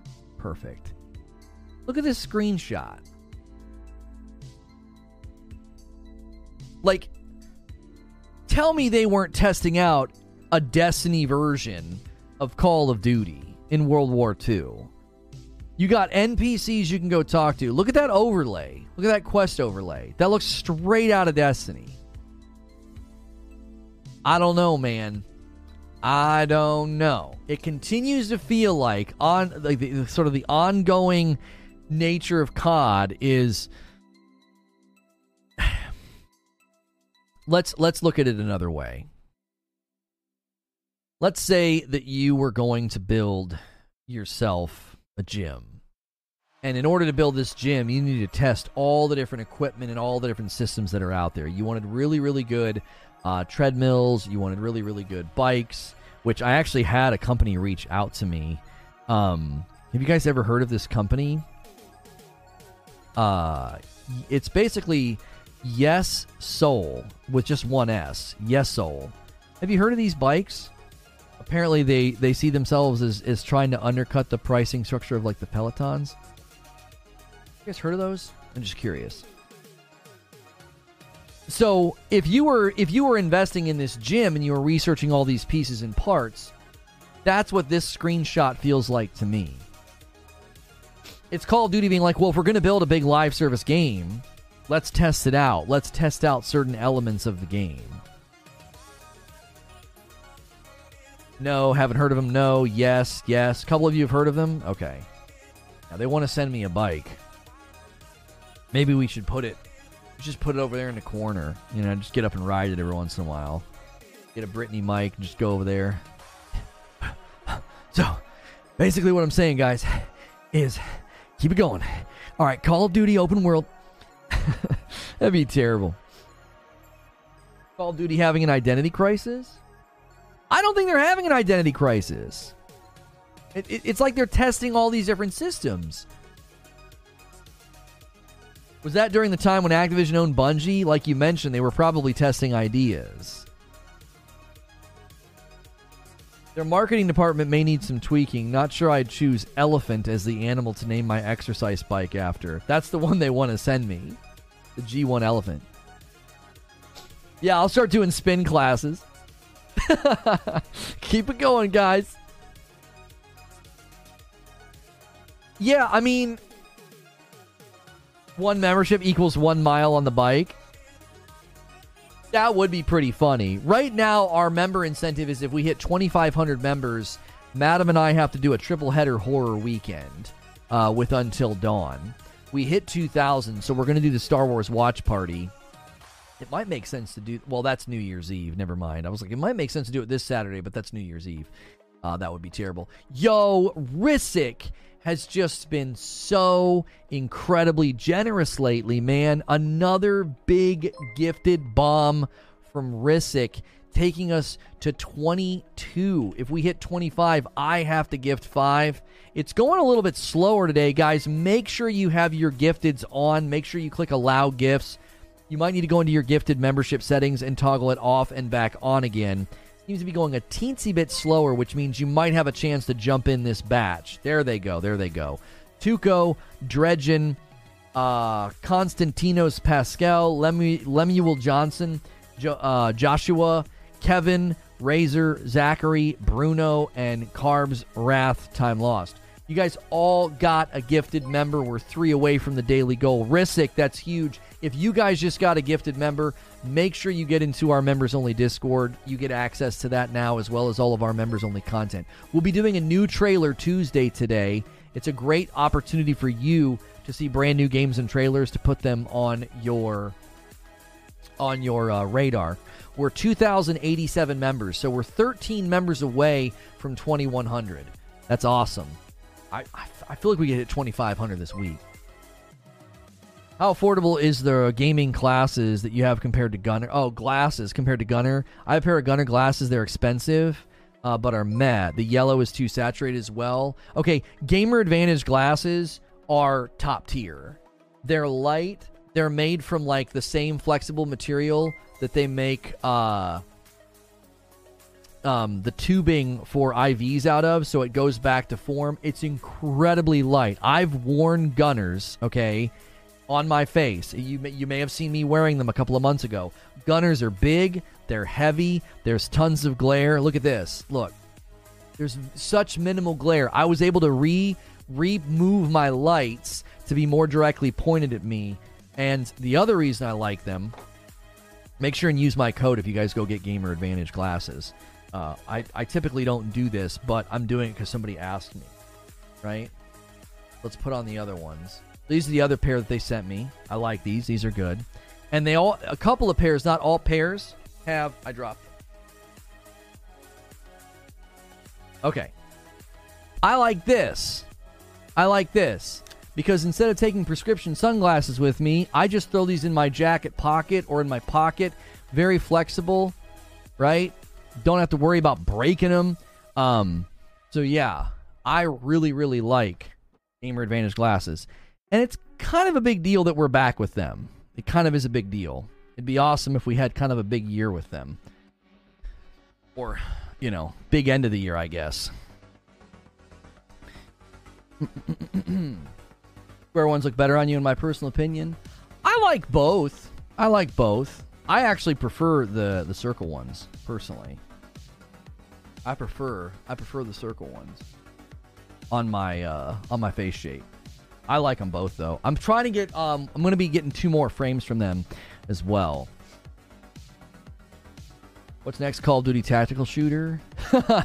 a Call of Duty mode with Econ, right? Are Gamer Advantage more expensive than Gunner? I don't think so. I think they're cheaper than Gunner. As far as I know, and cheap's not the right word to use. I wouldn't think that that's the right word to use. All their fr- uh, like The frames that I'm wearing right now are $100 and then the Infernos are $100. The square ones I just put on are $100 and you can use my code to get a discount. So, I don't know what Gunners are running. I feel like Gunners are more expensive. Frickin' Gunner made me buy they made me they made me buy the glasses to work with them. They wouldn't just send me a pair. That was such a freaking waste. I don't even think I made my money back. I don't think I made my money back. Sadly. No. Yeah. we it just I don't think people like them as much. I don't think people like them as much. I think they went to their website and just didn't like them as much. COD has TAC mode, just doesn't have the econ. Right, they do. That's true. They have prisoner rescue and they have search and destroy. They could easily add econ to those modes. Portable and quality is what I look for. The other reason I like these Resident Recon, right here, watch. This is not going to give me a headache. They're so thin, they're so light, they're so comfortable, and when you throw on some nice over the ear headphones, I don't feel this immense pinch because the the the way that they they make them they're thin on the sides. Like they're very very light and very very thin. So i wear square glasses on my square head on my square shoulders. I look like minecraft. So i think there's a lot of things about these uh, that i that i like that make them very very worth uh, you know getting they are a sponsor that we lost a couple of years ago and are back with. So we're very excited about that.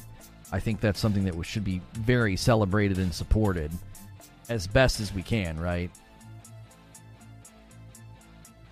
You could through knockout on this. You could throw knockout in the same category as S and D and prisoner rescue. Lead it to Kratos to set a world record. The longest award show acceptance speech in history was Greer Garson in 1942. She spoke for 5 minutes and 30 seconds. Christopher Judge's speech at the Game Awards was 7 minutes and 59 seconds. Just about touched 8 minutes, right? I was only half listening. That's amazing. They're back. Yeah, we did a big announcement a couple of weeks ago. I thought we were going to beat the door down. I think we have mostly a new community that doesn't know the significance of that. They were one of the good ones. Yeah. They were one of the ones that I continued to promote and say, "Listen, they're good guys. You guys can still support them." Yeah, in the wake of everything, they were they were one of the companies that I said that about. I didn't say that about the other companies, but I didn't I didn't I didn't really get nasty about either of the company. I got nasty about that coffee company, but who needs them? We got our own. And uh, reforgeroast.com will be back up and running today if you guys are trying to get some of your holiday uh, holiday flavor orders in or the triple thread or any of that.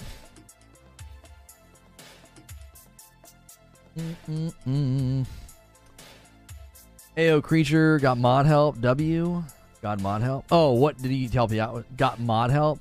Did he help you with something? I need to start out my prescription. Haven't had it checked in like 10 years. Definitely keep that in mind. Oh, for sure. Yeah, yeah, yeah.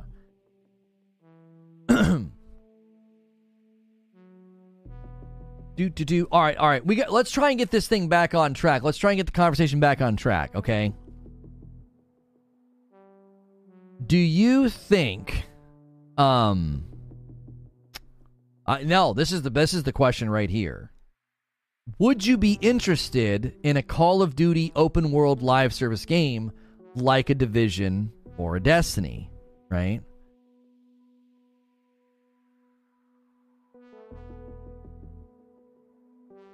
You should let the community design the coffee bags. No, we we we like our design. I sign those. I sign those.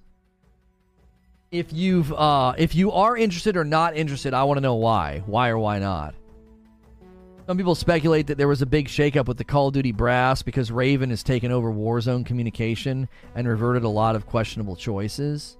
Wheezy says personally no. People are saying yes, yes. Really, I've never seen him. Valiant's in the UK, so sometimes it's a scheduling conflict. A lot of my a lot of my long-standing mods, they're just very busy. They've been around since the you know since the early days. They're just busy. I missed the question, sorry. The question is Would you be interested in a Call of Duty open world live service game like Division or Destiny? Like an ongoing thing where there's different activities and that you have it, you have a. I envision they would basically do the specialist thing like Black Ops 3 and 4 had, and you would pick that as your operator. I don't think anyone's taking over. I think each dev has different responsibilities. Myrtle says, My answer is yes. I feel the DMZ is just the beginning of things. It reminds me of the Dark Zone in the Division. That might be the foundation of building out a COD live service. I'm interested, but it depends on the quality, says Lone Wolf. Yes, if they can do it well, I would enjoy an open world COD. I'm interested, says Hollow, because it's something new. If arena shooters are finally getting phased out, or really getting phased out, I should say, uh, this is going to be the next step. Also, an open world COD that they are committed to sounds great. Retribution says Division 2 is a pretty hard thing to beat, in my opinion. I think what killed Division was cover to cover. Yeah, there's a handful of things that I think makes it difficult to enjoy the Division. I don't know if it's the cover based. I, I don't know if it's cover based. I think the issue with the Division was such a heavy reliance on guns and less tech. I think it should have been more of a 50 50. I think they should have made your tech and your ability significantly stronger and made your guns about as good as they were. You have all these devs working on a singular title meant to last two years with an expansion. Responsibilities are divided. Silver Surfer says, I think so because I've lost interest in multiplayer and I don't like Warzone. The raid seems decent, so I'd be willing to try. Dredgen says, It'd be interesting if done right, raids and stuff. I want it to feel more like a battle or war. An open world would be the ultimate next step over Warzone. I could possibly be interested if it had fun missions and story elements, but I don't think COD is an interesting enough world to do that unless they change some things. Warzone and DMZ feel big and empty. You don't need cover as much in Division 2 once you're specced into a build. It would have to be a Ready Player One level for me to stay interested with the marketplace where you could buy and sell uh, NSF items and guns as well as builder element. NSF items. What what does that stand for? I was thinking NFS. I was like, are you talking about Need for Speed? But you put NSF.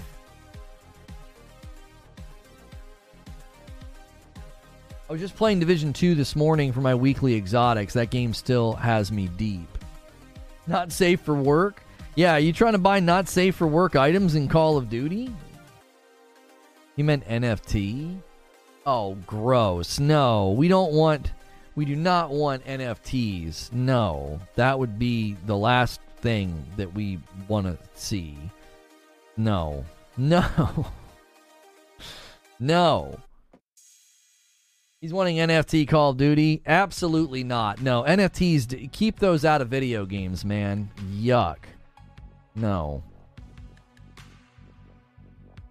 Man's down. Man's down for some bad Roze skins. That's right. Yeah. Yeah, we like not safe for work. We hate NFTs. yeah, I mean, if you want Roze running around in a bikini, you know what I'm saying? That's your prerogative, but I don't want NFTs in the game. Honestly, after uh, what you went over, I'm convinced that it's in the works, says Hollow. These years in COD, one year and done open world modes, and hints like a crafting system that's the only that's only in one campaign mission. what I'm saying, dude. what I'm saying. So you had a team of people. You had a team of people build a crafting system for one mission? Well, one and a half missions? I don't know about that. Can somebody please explain what NFTs are? They're trash. That's all you need to know. An NFT is basically it's it's a digital item that you're supposedly supposed to be able to trade and retain value on outside of the game. Um yeah, NFTs could be traded and sold to other players. Yes. I, I don't know anybody with any any shred of like financial intelligence that's not looked at NFTs and that whole market and just kind of laughs at it. It's just all laughable at this point. The people that are still pushing it and still talking about how like it's the next big thing, it's the next wave, I they're all they're all to be they're all to be looking for jobs. I, uh, I don't I don't I don't I don't have any confidence in that sector at all. I have no confidence in that sector like 80% of the transactions, 80% of the items are, are riddled with or touching some kind of a scam.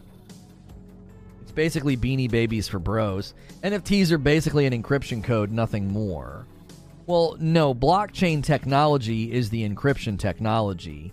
NFTs are attaching to they're attaching to that, right? They're attaching to a piece of the blockchain tech and then it's represented by a piece of like digital art or attached to in the case of a video game like a like a cosmetic item or something. We don't want them in video games. You don't. Like I said, NFTs in video games are trying to fix a problem they are creating. Sure. Apparently, EA lost FIFA because they wanted to make it all about NFTs. I don't think that's why they lost FIFA. Need coffee, BRB. Word. NFTs and crypto are drowning in scammers, such wasteful use of tech. Yeah. EA was not trying to do anything with NFTs for FIFA. Absolutely false. Yeah, I feel like we would have read about that. Glad that there's mad reje- mass rejection of NFTs in this market. I all of the NFT video game announcements were met with just anger, ire, and rejection. So I can't see it ever. I don't know. FIFA wanted double the money for the name. Yeah, the FIFA broke down over over over the license and the and the money. It wasn't because of NFTs.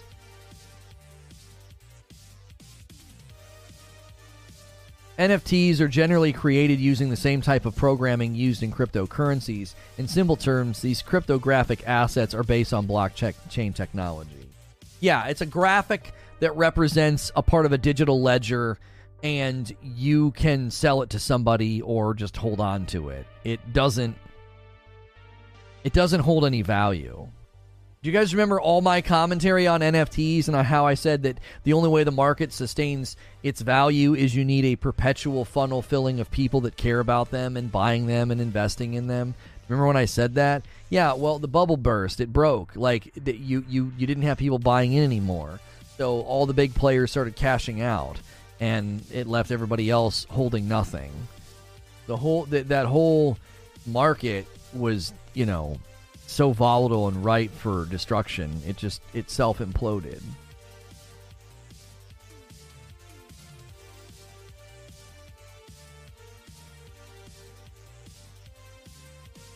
Um, the issue with live service is that they take a huge ongoing time commitment, says Jesse most of the, the, those players are already married to their favorite live service title. How much meat can be left on the bone? There's definitely something to be said for if every single game goes live service, you know, won't that make it really hard for games to stand, right? I I do think there's some there's some wisdom in the observation that if you oversaturate the market with a certain game type, it makes it harder for all of the games to survive. We, I, I believe, I believe that we saw this with Battle Royale. Right? I believe we saw this with Battle Royales. Battle Royales became, you know, this massive sudden surge of saturation on the market. And because of that, only a few survived. Okay. The question would be if everybody goes open world live service, if I'm correct, and that's the big next trend, is that everybody wants to grab a piece of that pie. They want some sort of an open world ongoing game. You know, you know, Call of Duty it could look something like this, like from World War II, where you go to a central hub and get missions and quests and stuff. You know, are you going to start to have the same problem of well, only there can only be so many live service games, right? I only have so much time.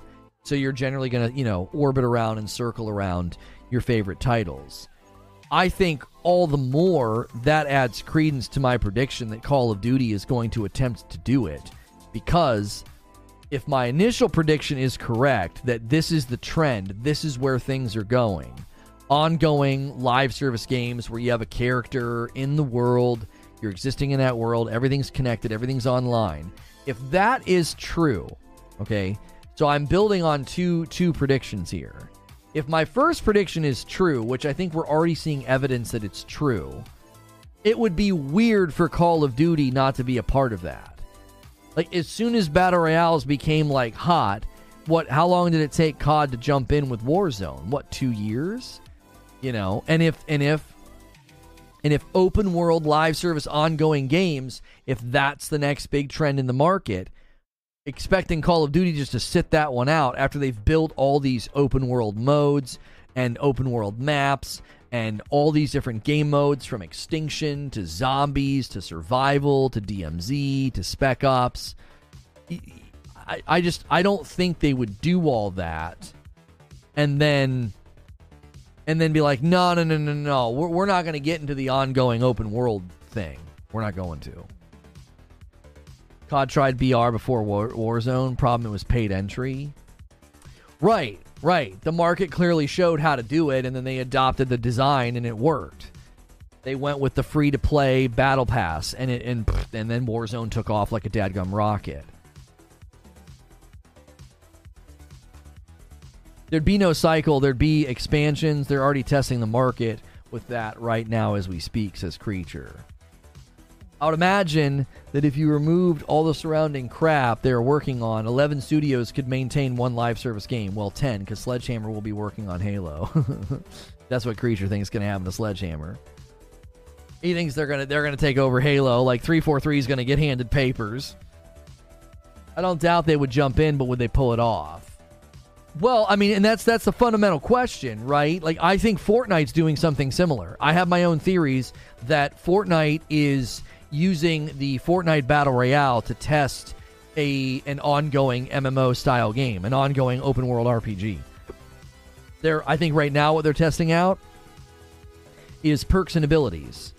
So they've tested enough weapons to last a lifetime. They've tested vehicles. They have the buildings. Uh, they have all kinds of different vehicles, right? Mech suits, planes, cars, boats any kind of vehicle you could think of, they've tested. Re- recently, what dirt bikes uh, they added? Oh, oh, they just recently started testing mounts. That's very RPG feeling, right? Getting on a horse or some kind of a bull or some kind of a mythical being, right? By the time by the time Fortnite delivers on what I think they've been testing, they'll know they'll know every what every layer of the game needs, right? I don't think they've been doing all those things purely just to make their battle royale fun. And I think if you look at Call of Duty, there's a very similar pattern of just throwing things in the game, throwing modes and things in the game. What's one of the primary complaints right now about Modern Warfare 2 and Warzone 2? What's one of the primary complaints? Doesn't feel polished, feels buggy, feels glitchy, right? Okay. Well, that sounds similar I don't know. That sounds kind of similar to some of the complaints over the years about Fortnite. They keep adding all these things and doing all these things and, and, and changing the meta and changing the map, and the game's got bugs and glitches and problems. You know, there was a time where they were patching that dadgum game once a week. I had weapons floating above my head. I had weapons disappearing from my inventory. I had shots not registering. I had first shot accuracy not working. Like, there have been multiple times in that game's history where it's like, what are y'all doing to this game, man? Y'all are updating it way too often. Well, that just sounds very similar to what's going on with Call of Duty. We got DMZ, we got Spec Ops, we got Raids, we got Warzone, we got Modern Warfare 2's campaign, we got Modern Warfare 2's arena. And what's all of it? What's all of it suffering from? Well, it just feels like it's not ready. Lack of polish, as if as if it wasn't given the it wasn't given the primo polish treatment. You know, stitch all the maps together for one big seamless world, right? Or think of it like this. You know how in Destiny you go to the central hub, you grab your bounties, you grab your stuff, you look at your loot, you look at the storefronts, you interact with the NPCs. Imagine a Call of Duty where you go to a hub like this from World War II, right? You go to this hub and you go up to an NPC and you grab bounties for, you know, DMZ or missions for DMZ. And then you go to a map and you go there. And when you land, there's people running around, there's stuff happening. It's like a living, breathing world. You're you're not in the battle royale, you're not in the arena, you're you're in the DMZ. Do you see? I that's how I think like that's how I envision it. They're kind of doing that right now with the Call of Duty HQ. Like when you boot up Call of Duty right now and you go into it, that very first page says you know, Call of Duty HQ. So that's your sort of central hub. I don't know. It doesn't need to be a physical hub that you go with your character, but they already seem to be centralizing the game around one place where you go first before you go into all these silos and all these funnels. I think the trick is connecting all those silos and funnels. They're sort of trying to do that right now. They get you to go play something else so that you can have guns, unlocks, or whatever when you go into Warzone. That seems to be a like real common thing that they're, it's like they're trying to incentivize that cross pollination. You can even launch old games through that hub, right? Right. It sounds very similar to AC Infinity. And AC Infinity was essentially born out of AC Valhalla. Like, let's do a live service ongoing Assassin's Creed. But they went bigger than that. It's like, well, no, let's do a central hub where everything's interconnected.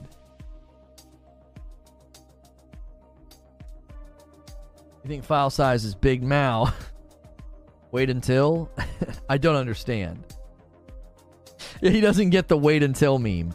Wait until. Yeah, it was a community joke when I was playing Elden Ring. Every single time I would beat a boss, every single time I would beat something that I felt was pretty hard, people would be like, oh, dude, wait until. Just wait until you get to the next part. And I freaking snapped. I snapped on the guy. I was like, you just. you just beat something that was really frustrating. Wait until. Wait until. it was not Elden Ring. Yeah, my my wait until my wait until rant that somebody turned into like a metal song. Wait until. Yeah, yeah. You're thinking of the wait is over, maybe. Wait, the wait is over is an Xbox meme. Wait until was a meme from Elden Ring. It was Dark Souls 3? No, it was Elden Ring. Yeah, I had just beat I had gotten past all those skeletons that like pop out of the ground, those big giant ones, and I fought one of those horrible Tweety birds, those big dark nasty birds. I was up on that mountaintop fighting that bird. And after I beat him and was like breathing a sigh of relief, this guy was like, wait until. The wait until when I just roasted that guy and did like the metal voice, like wait until, and I like put my mouth like on the microphone, it was Elden Ring. Yeah. People did it to me in Dark Souls as well. I don't remember. I might have snapped at somebody. But the the classic clipped moment of like wait until that's that's Elden Ring. that was I know the exact place where I was. I know where I was. I freaking lost it.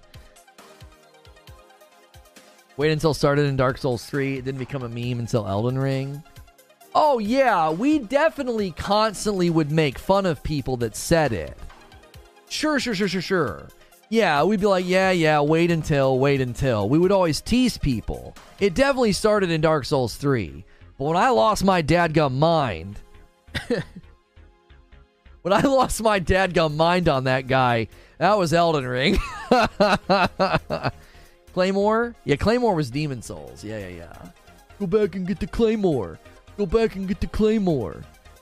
Pretty sure that was Demon's Souls because the fire breathing dragon and I was he, he kept telling me to run back and get the claymore.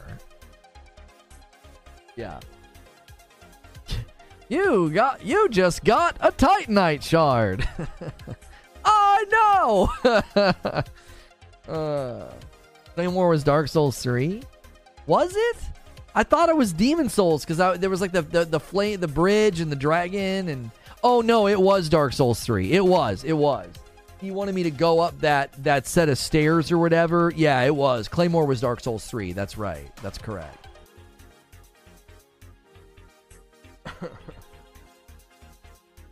Given enough time, Batman could do it. Yeah, yeah, yeah. Yeah. Guys, we are three away from hitting our member goal for the day. Let's see if we can't get some more likes as well. Smash the likes, become a member, give some members. Let's get that 25 goal. Make me gift five.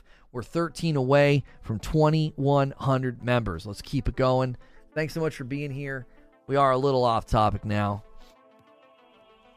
Um, uh, not assuming anything.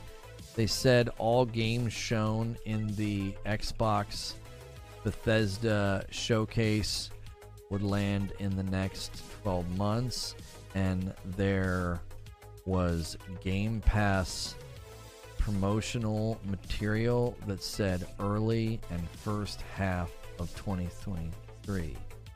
So, no, I'm not assuming anything. Hey, Lone Wolf's going to give us all three. This man. One at a time. I love it. I love it. Oops. I love it. One at a time. One went to K.I. Robinson. He's been here this morning talking. Doomer and Raynard. You guys all got gifted members. Now that puts us at 2090. So my five is going to put us at 2095. 2095. Here comes my gifted five. I have to do this every 25, so if we hit 50 on the day, I have to do it again. Here comes my five. Thank you guys so much for being here. The more often you watch, smash like, talk, chat, hang out, listen, and lurk, the more likely you'll get a gifted member. That gets you uh, into our members only Discord as well as our members only content. Hollow 702 has been talking quite a bit today. Clear Nights here all the time. Demaster. Matthew Atrill, and Kami Anime. You guys all got gifted members. Welcome into Reforge Gaming. We are now five away from 2,100 members. 2,500 is our next big goal and our next big incentive. Thanks so much for supporting the channel.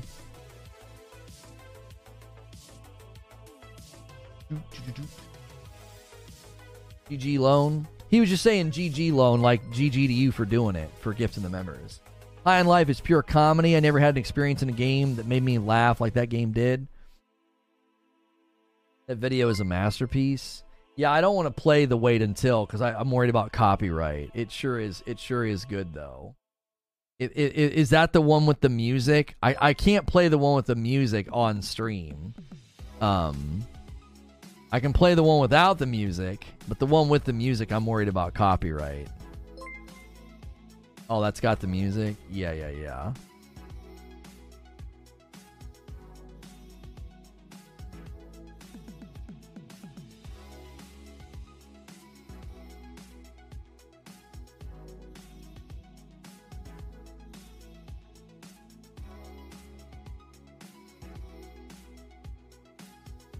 It's the ending.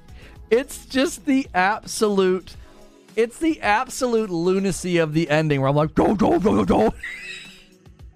it's just, it's gibberish. Like, it's gibberish, bro. I'm absolutely coming unglued. Yo, what's good, Lazaro? Just tuned in. What's the 411? If you're just tuning in, I'm arguing that Modern Warfare 2 and Warzone 2 are testing grounds for an open world Call of Duty. We now have confirmation that Black Ops 3 was originally being designed as an open world Call of Duty. Uh, there's there's over 100 photos that have leaked. And Black Ops 3 is the game where they introduced specialists that felt very similar to the Guardians in Destiny. It was a year after Destiny came out, and it seemed like they borrowed a lot of the ideas. I have argued that all of the things they've been adding since there was the uh, the social hub in World War II that looked a lot like Destiny's Tower hub. There has been extinction. There has been survival. Now we have DMZ with looting. There was crafting in one mission. Why was there crafting in only one mission? In Modern Warfare 2, campaign. There's Spec Ops. Spec Ops is tied directly to a raid, and the raids are going to continue coming out. They seem to be testing lots of different systems and modes to essentially build and launch an open world ongoing Call of Duty. This also could be related to their decision to no longer do an annual release, uh, and maybe that's why they're taking that break. So, here's a question for you. What would you like to see from COD that makes you say, okay, now this is a live service Call of Duty? I would need to see something that's tied directly to my character.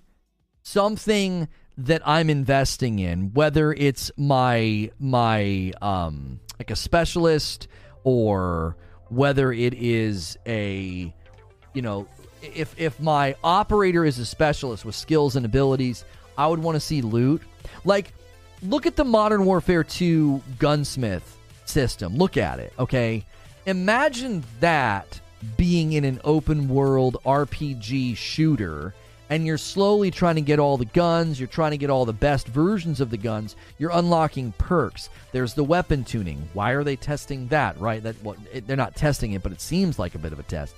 So, I think there's a handful of things that the way that it's just set up, it feels as if man, you could take all these things and tie it all together, put a nice bow on it and make it and make it almost a, like a perfect open world ongoing shooter game. Barrier says my best meme so far. Don't think I'll ever top it. Oh, it's yeah, it's your magnum opus. I agree with Sven. putting putting that metal music on that clip, man. Oh golly, I I I, I absolutely came. I wish I could do that and not be genuinely angry. Like some of my funniest clips are when I'm at the end of my tether I wish I could do that and have it be funny salt clips instead of no, I was legitimately really angry in that moment. you know what I'm saying? Like weekly featuring games that just take me to that red zone of salt, but it just isn't healthy. Not good for me. It's not good for my blood pressure. It's not good for my mental health. Like I'm I am genuinely angry in those clips. And I think that's kind of what makes them funny, but at the same time, kind of not. Like I, I don't I don't like that that's what it that, that's I don't like that that's what it takes uh you know to get those clips you know. You just got a titanite shard. Like I'm genuinely just irritated in those moments. I'm I'm angry. I'm angry. I'm not having a laugh. I'm I'm freaking having a fit. I'm ticked you know so it is uh yeah. It's unfortunate. It's unfortunate. I just listened to the clip in Discord again. I love it so much. Yeah, it's a good it's a good one. Tight Titanite Shard clips God tier. Yeah, it's good. it's just so irritating. Get it off the screen. Doesn't need to stay there for forever, you know? Have it pop up and go away. Why do I need to dismiss it? You know, like some butler that came in the room that you forget to dismiss. Like, get out of here. Uh, like Tim the Tatman Salty, Doc Salty. Doc Salt is not is is genuine. That man gets angry, real angry. Tim's in a bit of a valley. He t- he channels it. Tim knows how to make it funny, but there are times where Tim's genuinely ticked as well. I just can't come down from it very quickly. You know, I can't come down from it very quickly. if I could come down, it would be, it would be okay. Oh, we have a Titanite command, but we don't have the wait until command. We'll we'll have to we'll have to come up with the command for for wait until, and go to the clip and not the not the copyrighted thing. I miss watching you play Souls games. I've wanted to do another play of Sekiro. I've wanted to do a lethal run through Tsushima, but they're just that just isn't what I'm known for. I feel like we'd get to like the second or third week and it would just be terrible. Want me to jump in Discord and whisper the sun's real low when it happens? It's real difficult because like creature does that. Creature will DM me and be like, "Yo, you got to chill, you got to back off."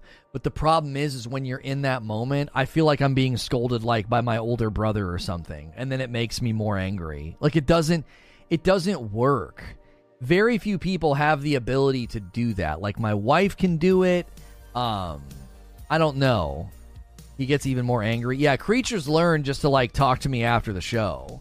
As soon as I see the DM pop up, I get more angry because I'm like, I know he's going to be telling me that I need to calm down, and I'm just going to get more ticked off. You know, I, Zuby can do it. You know, I DM'd you in the moment. Sometimes it's worked. Yeah, Wheezy's done it. It's it. Yeah, Zuby can do it. Wheezy's done it. I think a couple of times. My wife can do it, but a lot of people it just can't. Like Creature and I have such a like a working, you know, brother like relationship that it's almost like, me. shut up. Like, yeah, yeah, yeah. Sven, Sven's really good with doing the exclamation point and being like, "Yo, are you good? Are you good?" You know, Zuby will literally be like, "Buddy, are you okay?" Like, you know, and it kind of helps. It, it does. And sometimes I'll be like, "Well, you, no, I'm not." Our call in those days starts with, "Well, that was a thing." I know when Creature says well and nothing else, I know that something didn't go as we planned. He'll be like, well? That's all he'll say. we get on the phone to kind of debrief for the day, and if all he says is well, then I know yeah, it didn't go. It didn't go what we, you know we, as we planned. Like, well, that's all he says. It's just like, well. Not much to say. One time he straight up told me, he was like, if this is what this run's going to turn into, he's like, you will kill this channel. And I was like, I know, I know. I totally know. Um, okay, there's the there's the wait until clip. All right, hang on a second. Share clip. Copy. All right, let's do this. addcom. Uh, wait until the epic. Uh, wait until clip.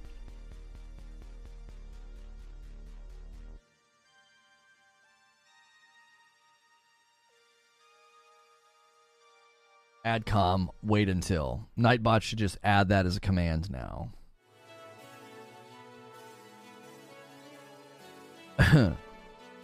Egging him on is better. Yeah, some of you guys, yeah, Eugene Eugene will egg me on. Abe will Abe will do it. Abe's gotten smacked some. T- Abe has gotten smacked a couple of times for it. Like he comes in and like tries to push the button, and I just freaking, I freaking like unload on him.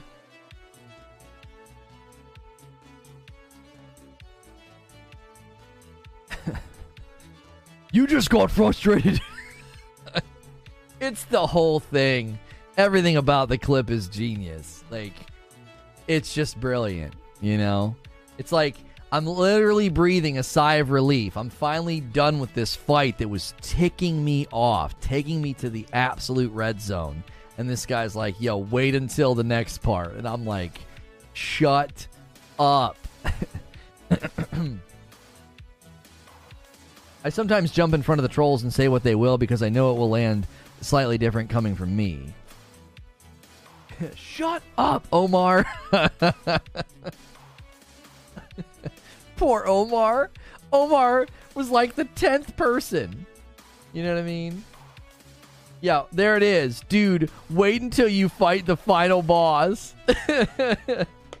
That's the clip. My favorite part is you can see the chat message that set you off. Yeah, Drizzt, Drizzt T. I wonder if he still comes around, bro. I filleted him. You could be in a metal band with that voice.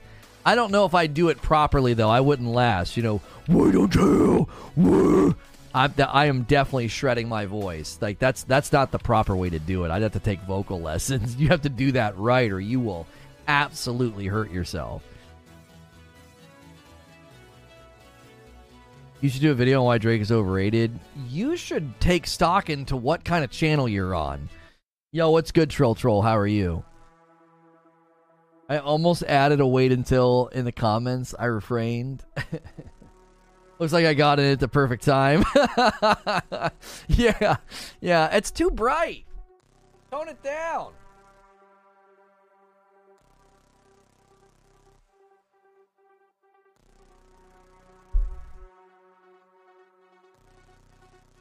Eh, that's better. It's not exactly right. It's not exactly right. Oh, looking at our favorite clips. Yeah, we're well we're well off the rails. This one we knew this one was going to be kind of tough. I, I this will probably get traction in the coming days.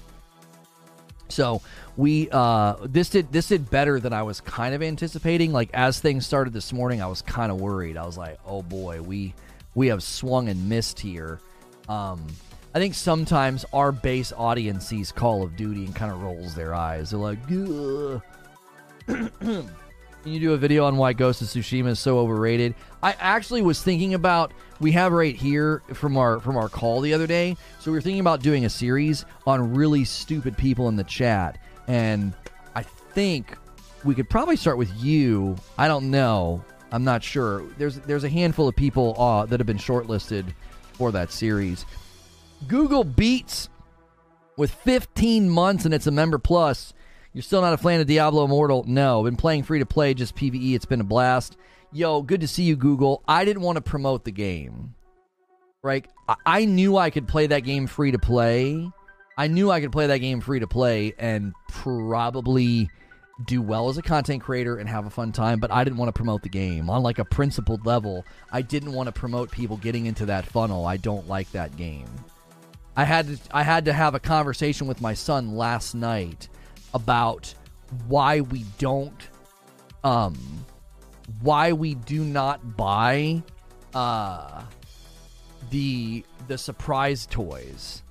He bought a surprise toy and I was like and my wife was like I said, "We don't buy these."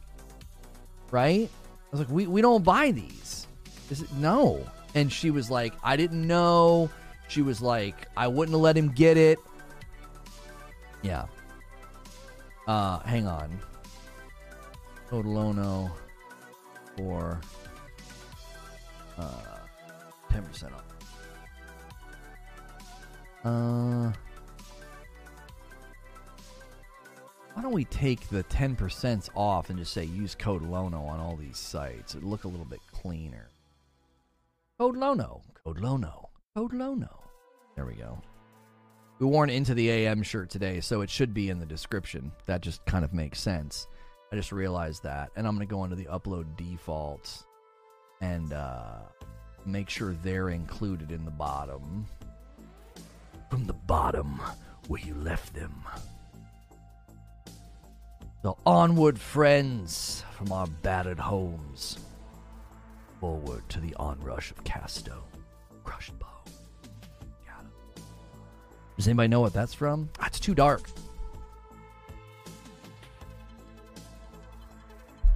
Stupid camera.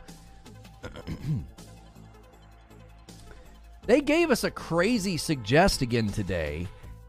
So they did it again today. Like we got if you clicked on this video because I was like suggested somewhere. I appreciate that. That we got thrown on another runner. Surprise toys? Yeah, it's a bag and you have no idea what's inside of it. It's it's a freaking bag and you might get this cool guy with an axe or this cool guy with a flaming foot. And I'm like, we don't buy these. For what it's worth, I used to egg you on, but now I feel more protective of your old goofy. Thank you, Wheezy. I appreciate that. He's I'm too old now. I'm too fragile to mess with. Planning on doing a full review on High on Life? No, uh-uh. I didn't finish it.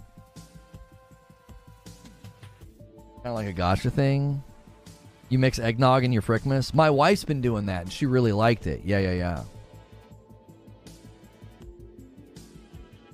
So, Ghost of Tsushima downgraded its graphics and made it cartoony. Look at the 2018 gameplay. No. It looked nowhere near like it. Yeah. Your bait game is weak. Because I've gone back and looked at that uh, that footage and the armor. And the armor, his like grass armor that he's wearing in like the initial debut um, the initial debut footage, it's the exact same armor you can get in the game right now. It all looks exactly the same. You're just making stuff up.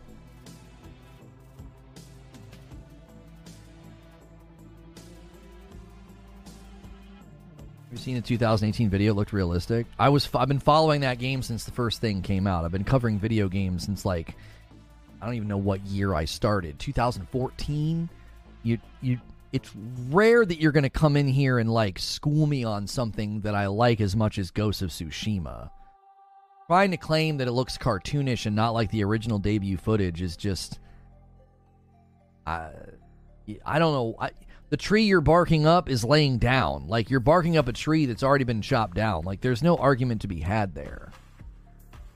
I smell an all. Yeah, I, I just I just feel like you're trying to trigger me. I guess I I don't know. The cutscenes made me fall asleep. I, I know reading is hard for someone of lower intelligence, so it probably wore your brain out when you had to like read the subtitles and it, you know, I need a nap. I just read a couple paragraphs. I, you know, I'm sorry you missed out on such a great experience. You know what I'm saying? I don't know. Mm, here. Let's go. Here we go. New trailer Tuesday. We need a thumbnail for new trailer Tuesdays. We do. We need a thumbnail for it.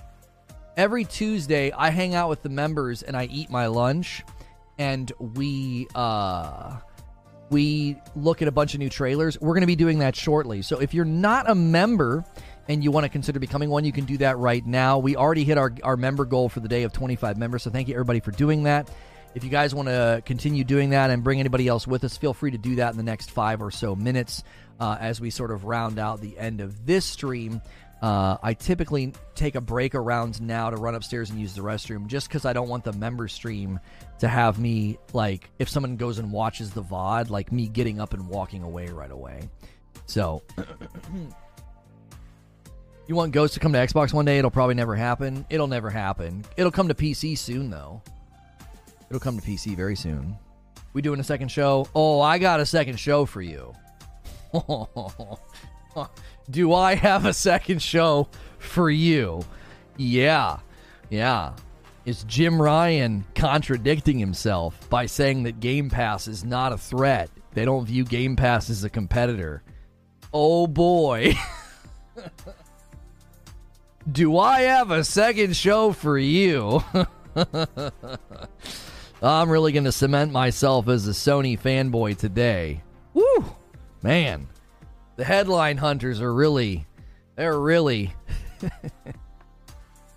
they're going to love this one. This one's going to be good. This is going to be good. Because I'm actually going to look at what he said instead of headlines. I'm going to take more than five seconds to think about it. I know that's going to be hard for the tribalistic fanboys, but that's that's what our second show is today. So don't go anywhere, especially if you're a member. If there are new trailers you have seen recently and you would like me to check them out, then do your best to put those in the Discord. Um, old Hendy clickbaiting hard. Oh yeah, Tommy Hendy getting them. Tommy Hendy getting them. Um, should be good. Should be good. And um, oh yeah, by the way, last night I spent some of my Christmas uh, somebody actually sent the Darth Vader. Let me go down to Madam's corner here. Hang on, and see who sent the Darth Vader. The Darth Vader was sent by Quintar. So Quintar sent this. I got the um, the Dark Trooper last night. I got Luke Skywalker's helmet for Christmas. So I almost have the entire bust set ready to go for the Lego channel. We just need the Mando one. That's all we need. And I saw I found something amazing last night, so I threw it on the wish list. I would love to get this to do this before Hogwarts Legacy comes out. They have those um what do they call them? Mosaics? I can't remember the name of it now. They're like mosaics, right? Where like you put all the Legos down and it like makes a picture. They have one of all four of the houses from Harry Potter. And I'm like, and you you basically you you choose which one you want to build, right? What's it called? Yeah, the Hogwarts Crest uh, building set, right? I don't know if they call them are they Lego mosaics? Is that like what they're officially titled? Um, picture options. Oh, it's one picture, four options. So you can build all four crests. I'm like, bro, that would be four series, right? Because you would build one, record all the videos, and then take it all apart and do another one. So obviously, I would do Slytherin first before the game comes out, and we would try and publish that on Brick Abbey, our Lego channel, before that game hits. So appreciate everybody who's been doing that. We have a, a great backlog. We almost have all the busts now um, for that Lego channel. So if you want to contribute to that, or if you just want to suggest sets, especially as we go into the new year, there's lots of new cool Lego sets coming out. Um, make those suggestions. So we are looking for that Hogwarts one. That Crest one would be perfect before Hogwarts Legacy comes out and uh, we have a place in the Discord for you to suggest sets. So if you see Lego sets as we go into the new year that you think would be perfect for the channel, uh, do that. You can use the Lego command and check out the Brick Abbey uh, hobby channel for now. We don't put a ton, I don't put a ton of time into it. I, I record videos when I can, and people have really vibed with our style over there. So thank you so much, everybody who's been supporting that channel. If you're into Legos, check it out. And you can check out the wishlist command if you guys want to send stuff that we've picked out for the channel and just continue to help kind of jumpstart it because we don't want, I can't throw too much at it. I mean, I, I use my own Christmas money to buy a couple of things. Um, like the Dark Trooper bust because it's a I guess it's unique at Target. And I was really worried we were going to get into the new year and not be able to get that one anymore. So we're going to head to members in just a moment and check out a bunch of new trailers. Um, and that's a members only thing. So if you're not a member right now, uh, you could become one for five dollars. Uh, maybe somebody will gift some members. Maybe you'll get lucky in the coming days as we push towards another big goal. So don't go anywhere. I'll be right back. And smash that like button. We should easily have 300 likes on this video.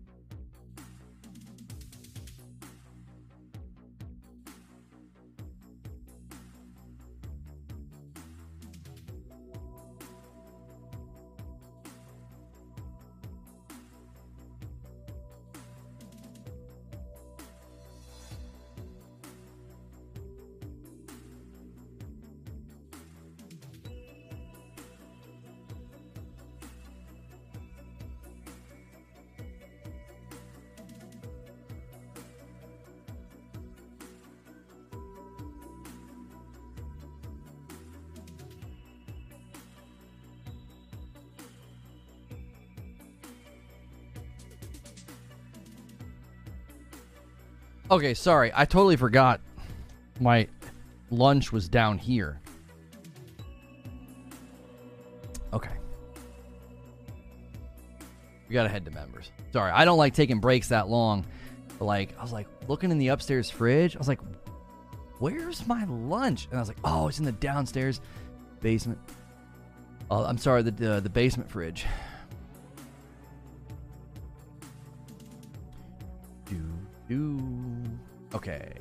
Video. Search that. This is members only. New trailer Tuesday. Post. Analytics. All right, here. That link in chat, that is where we are headed.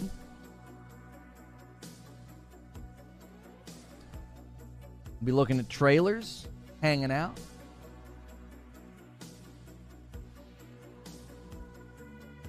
Thanks so much for clicking on this, especially if you're one of the new members. Uh, we just got very close to 2,100 members as we set our sights on 2,500. So many people being so generous and gifting.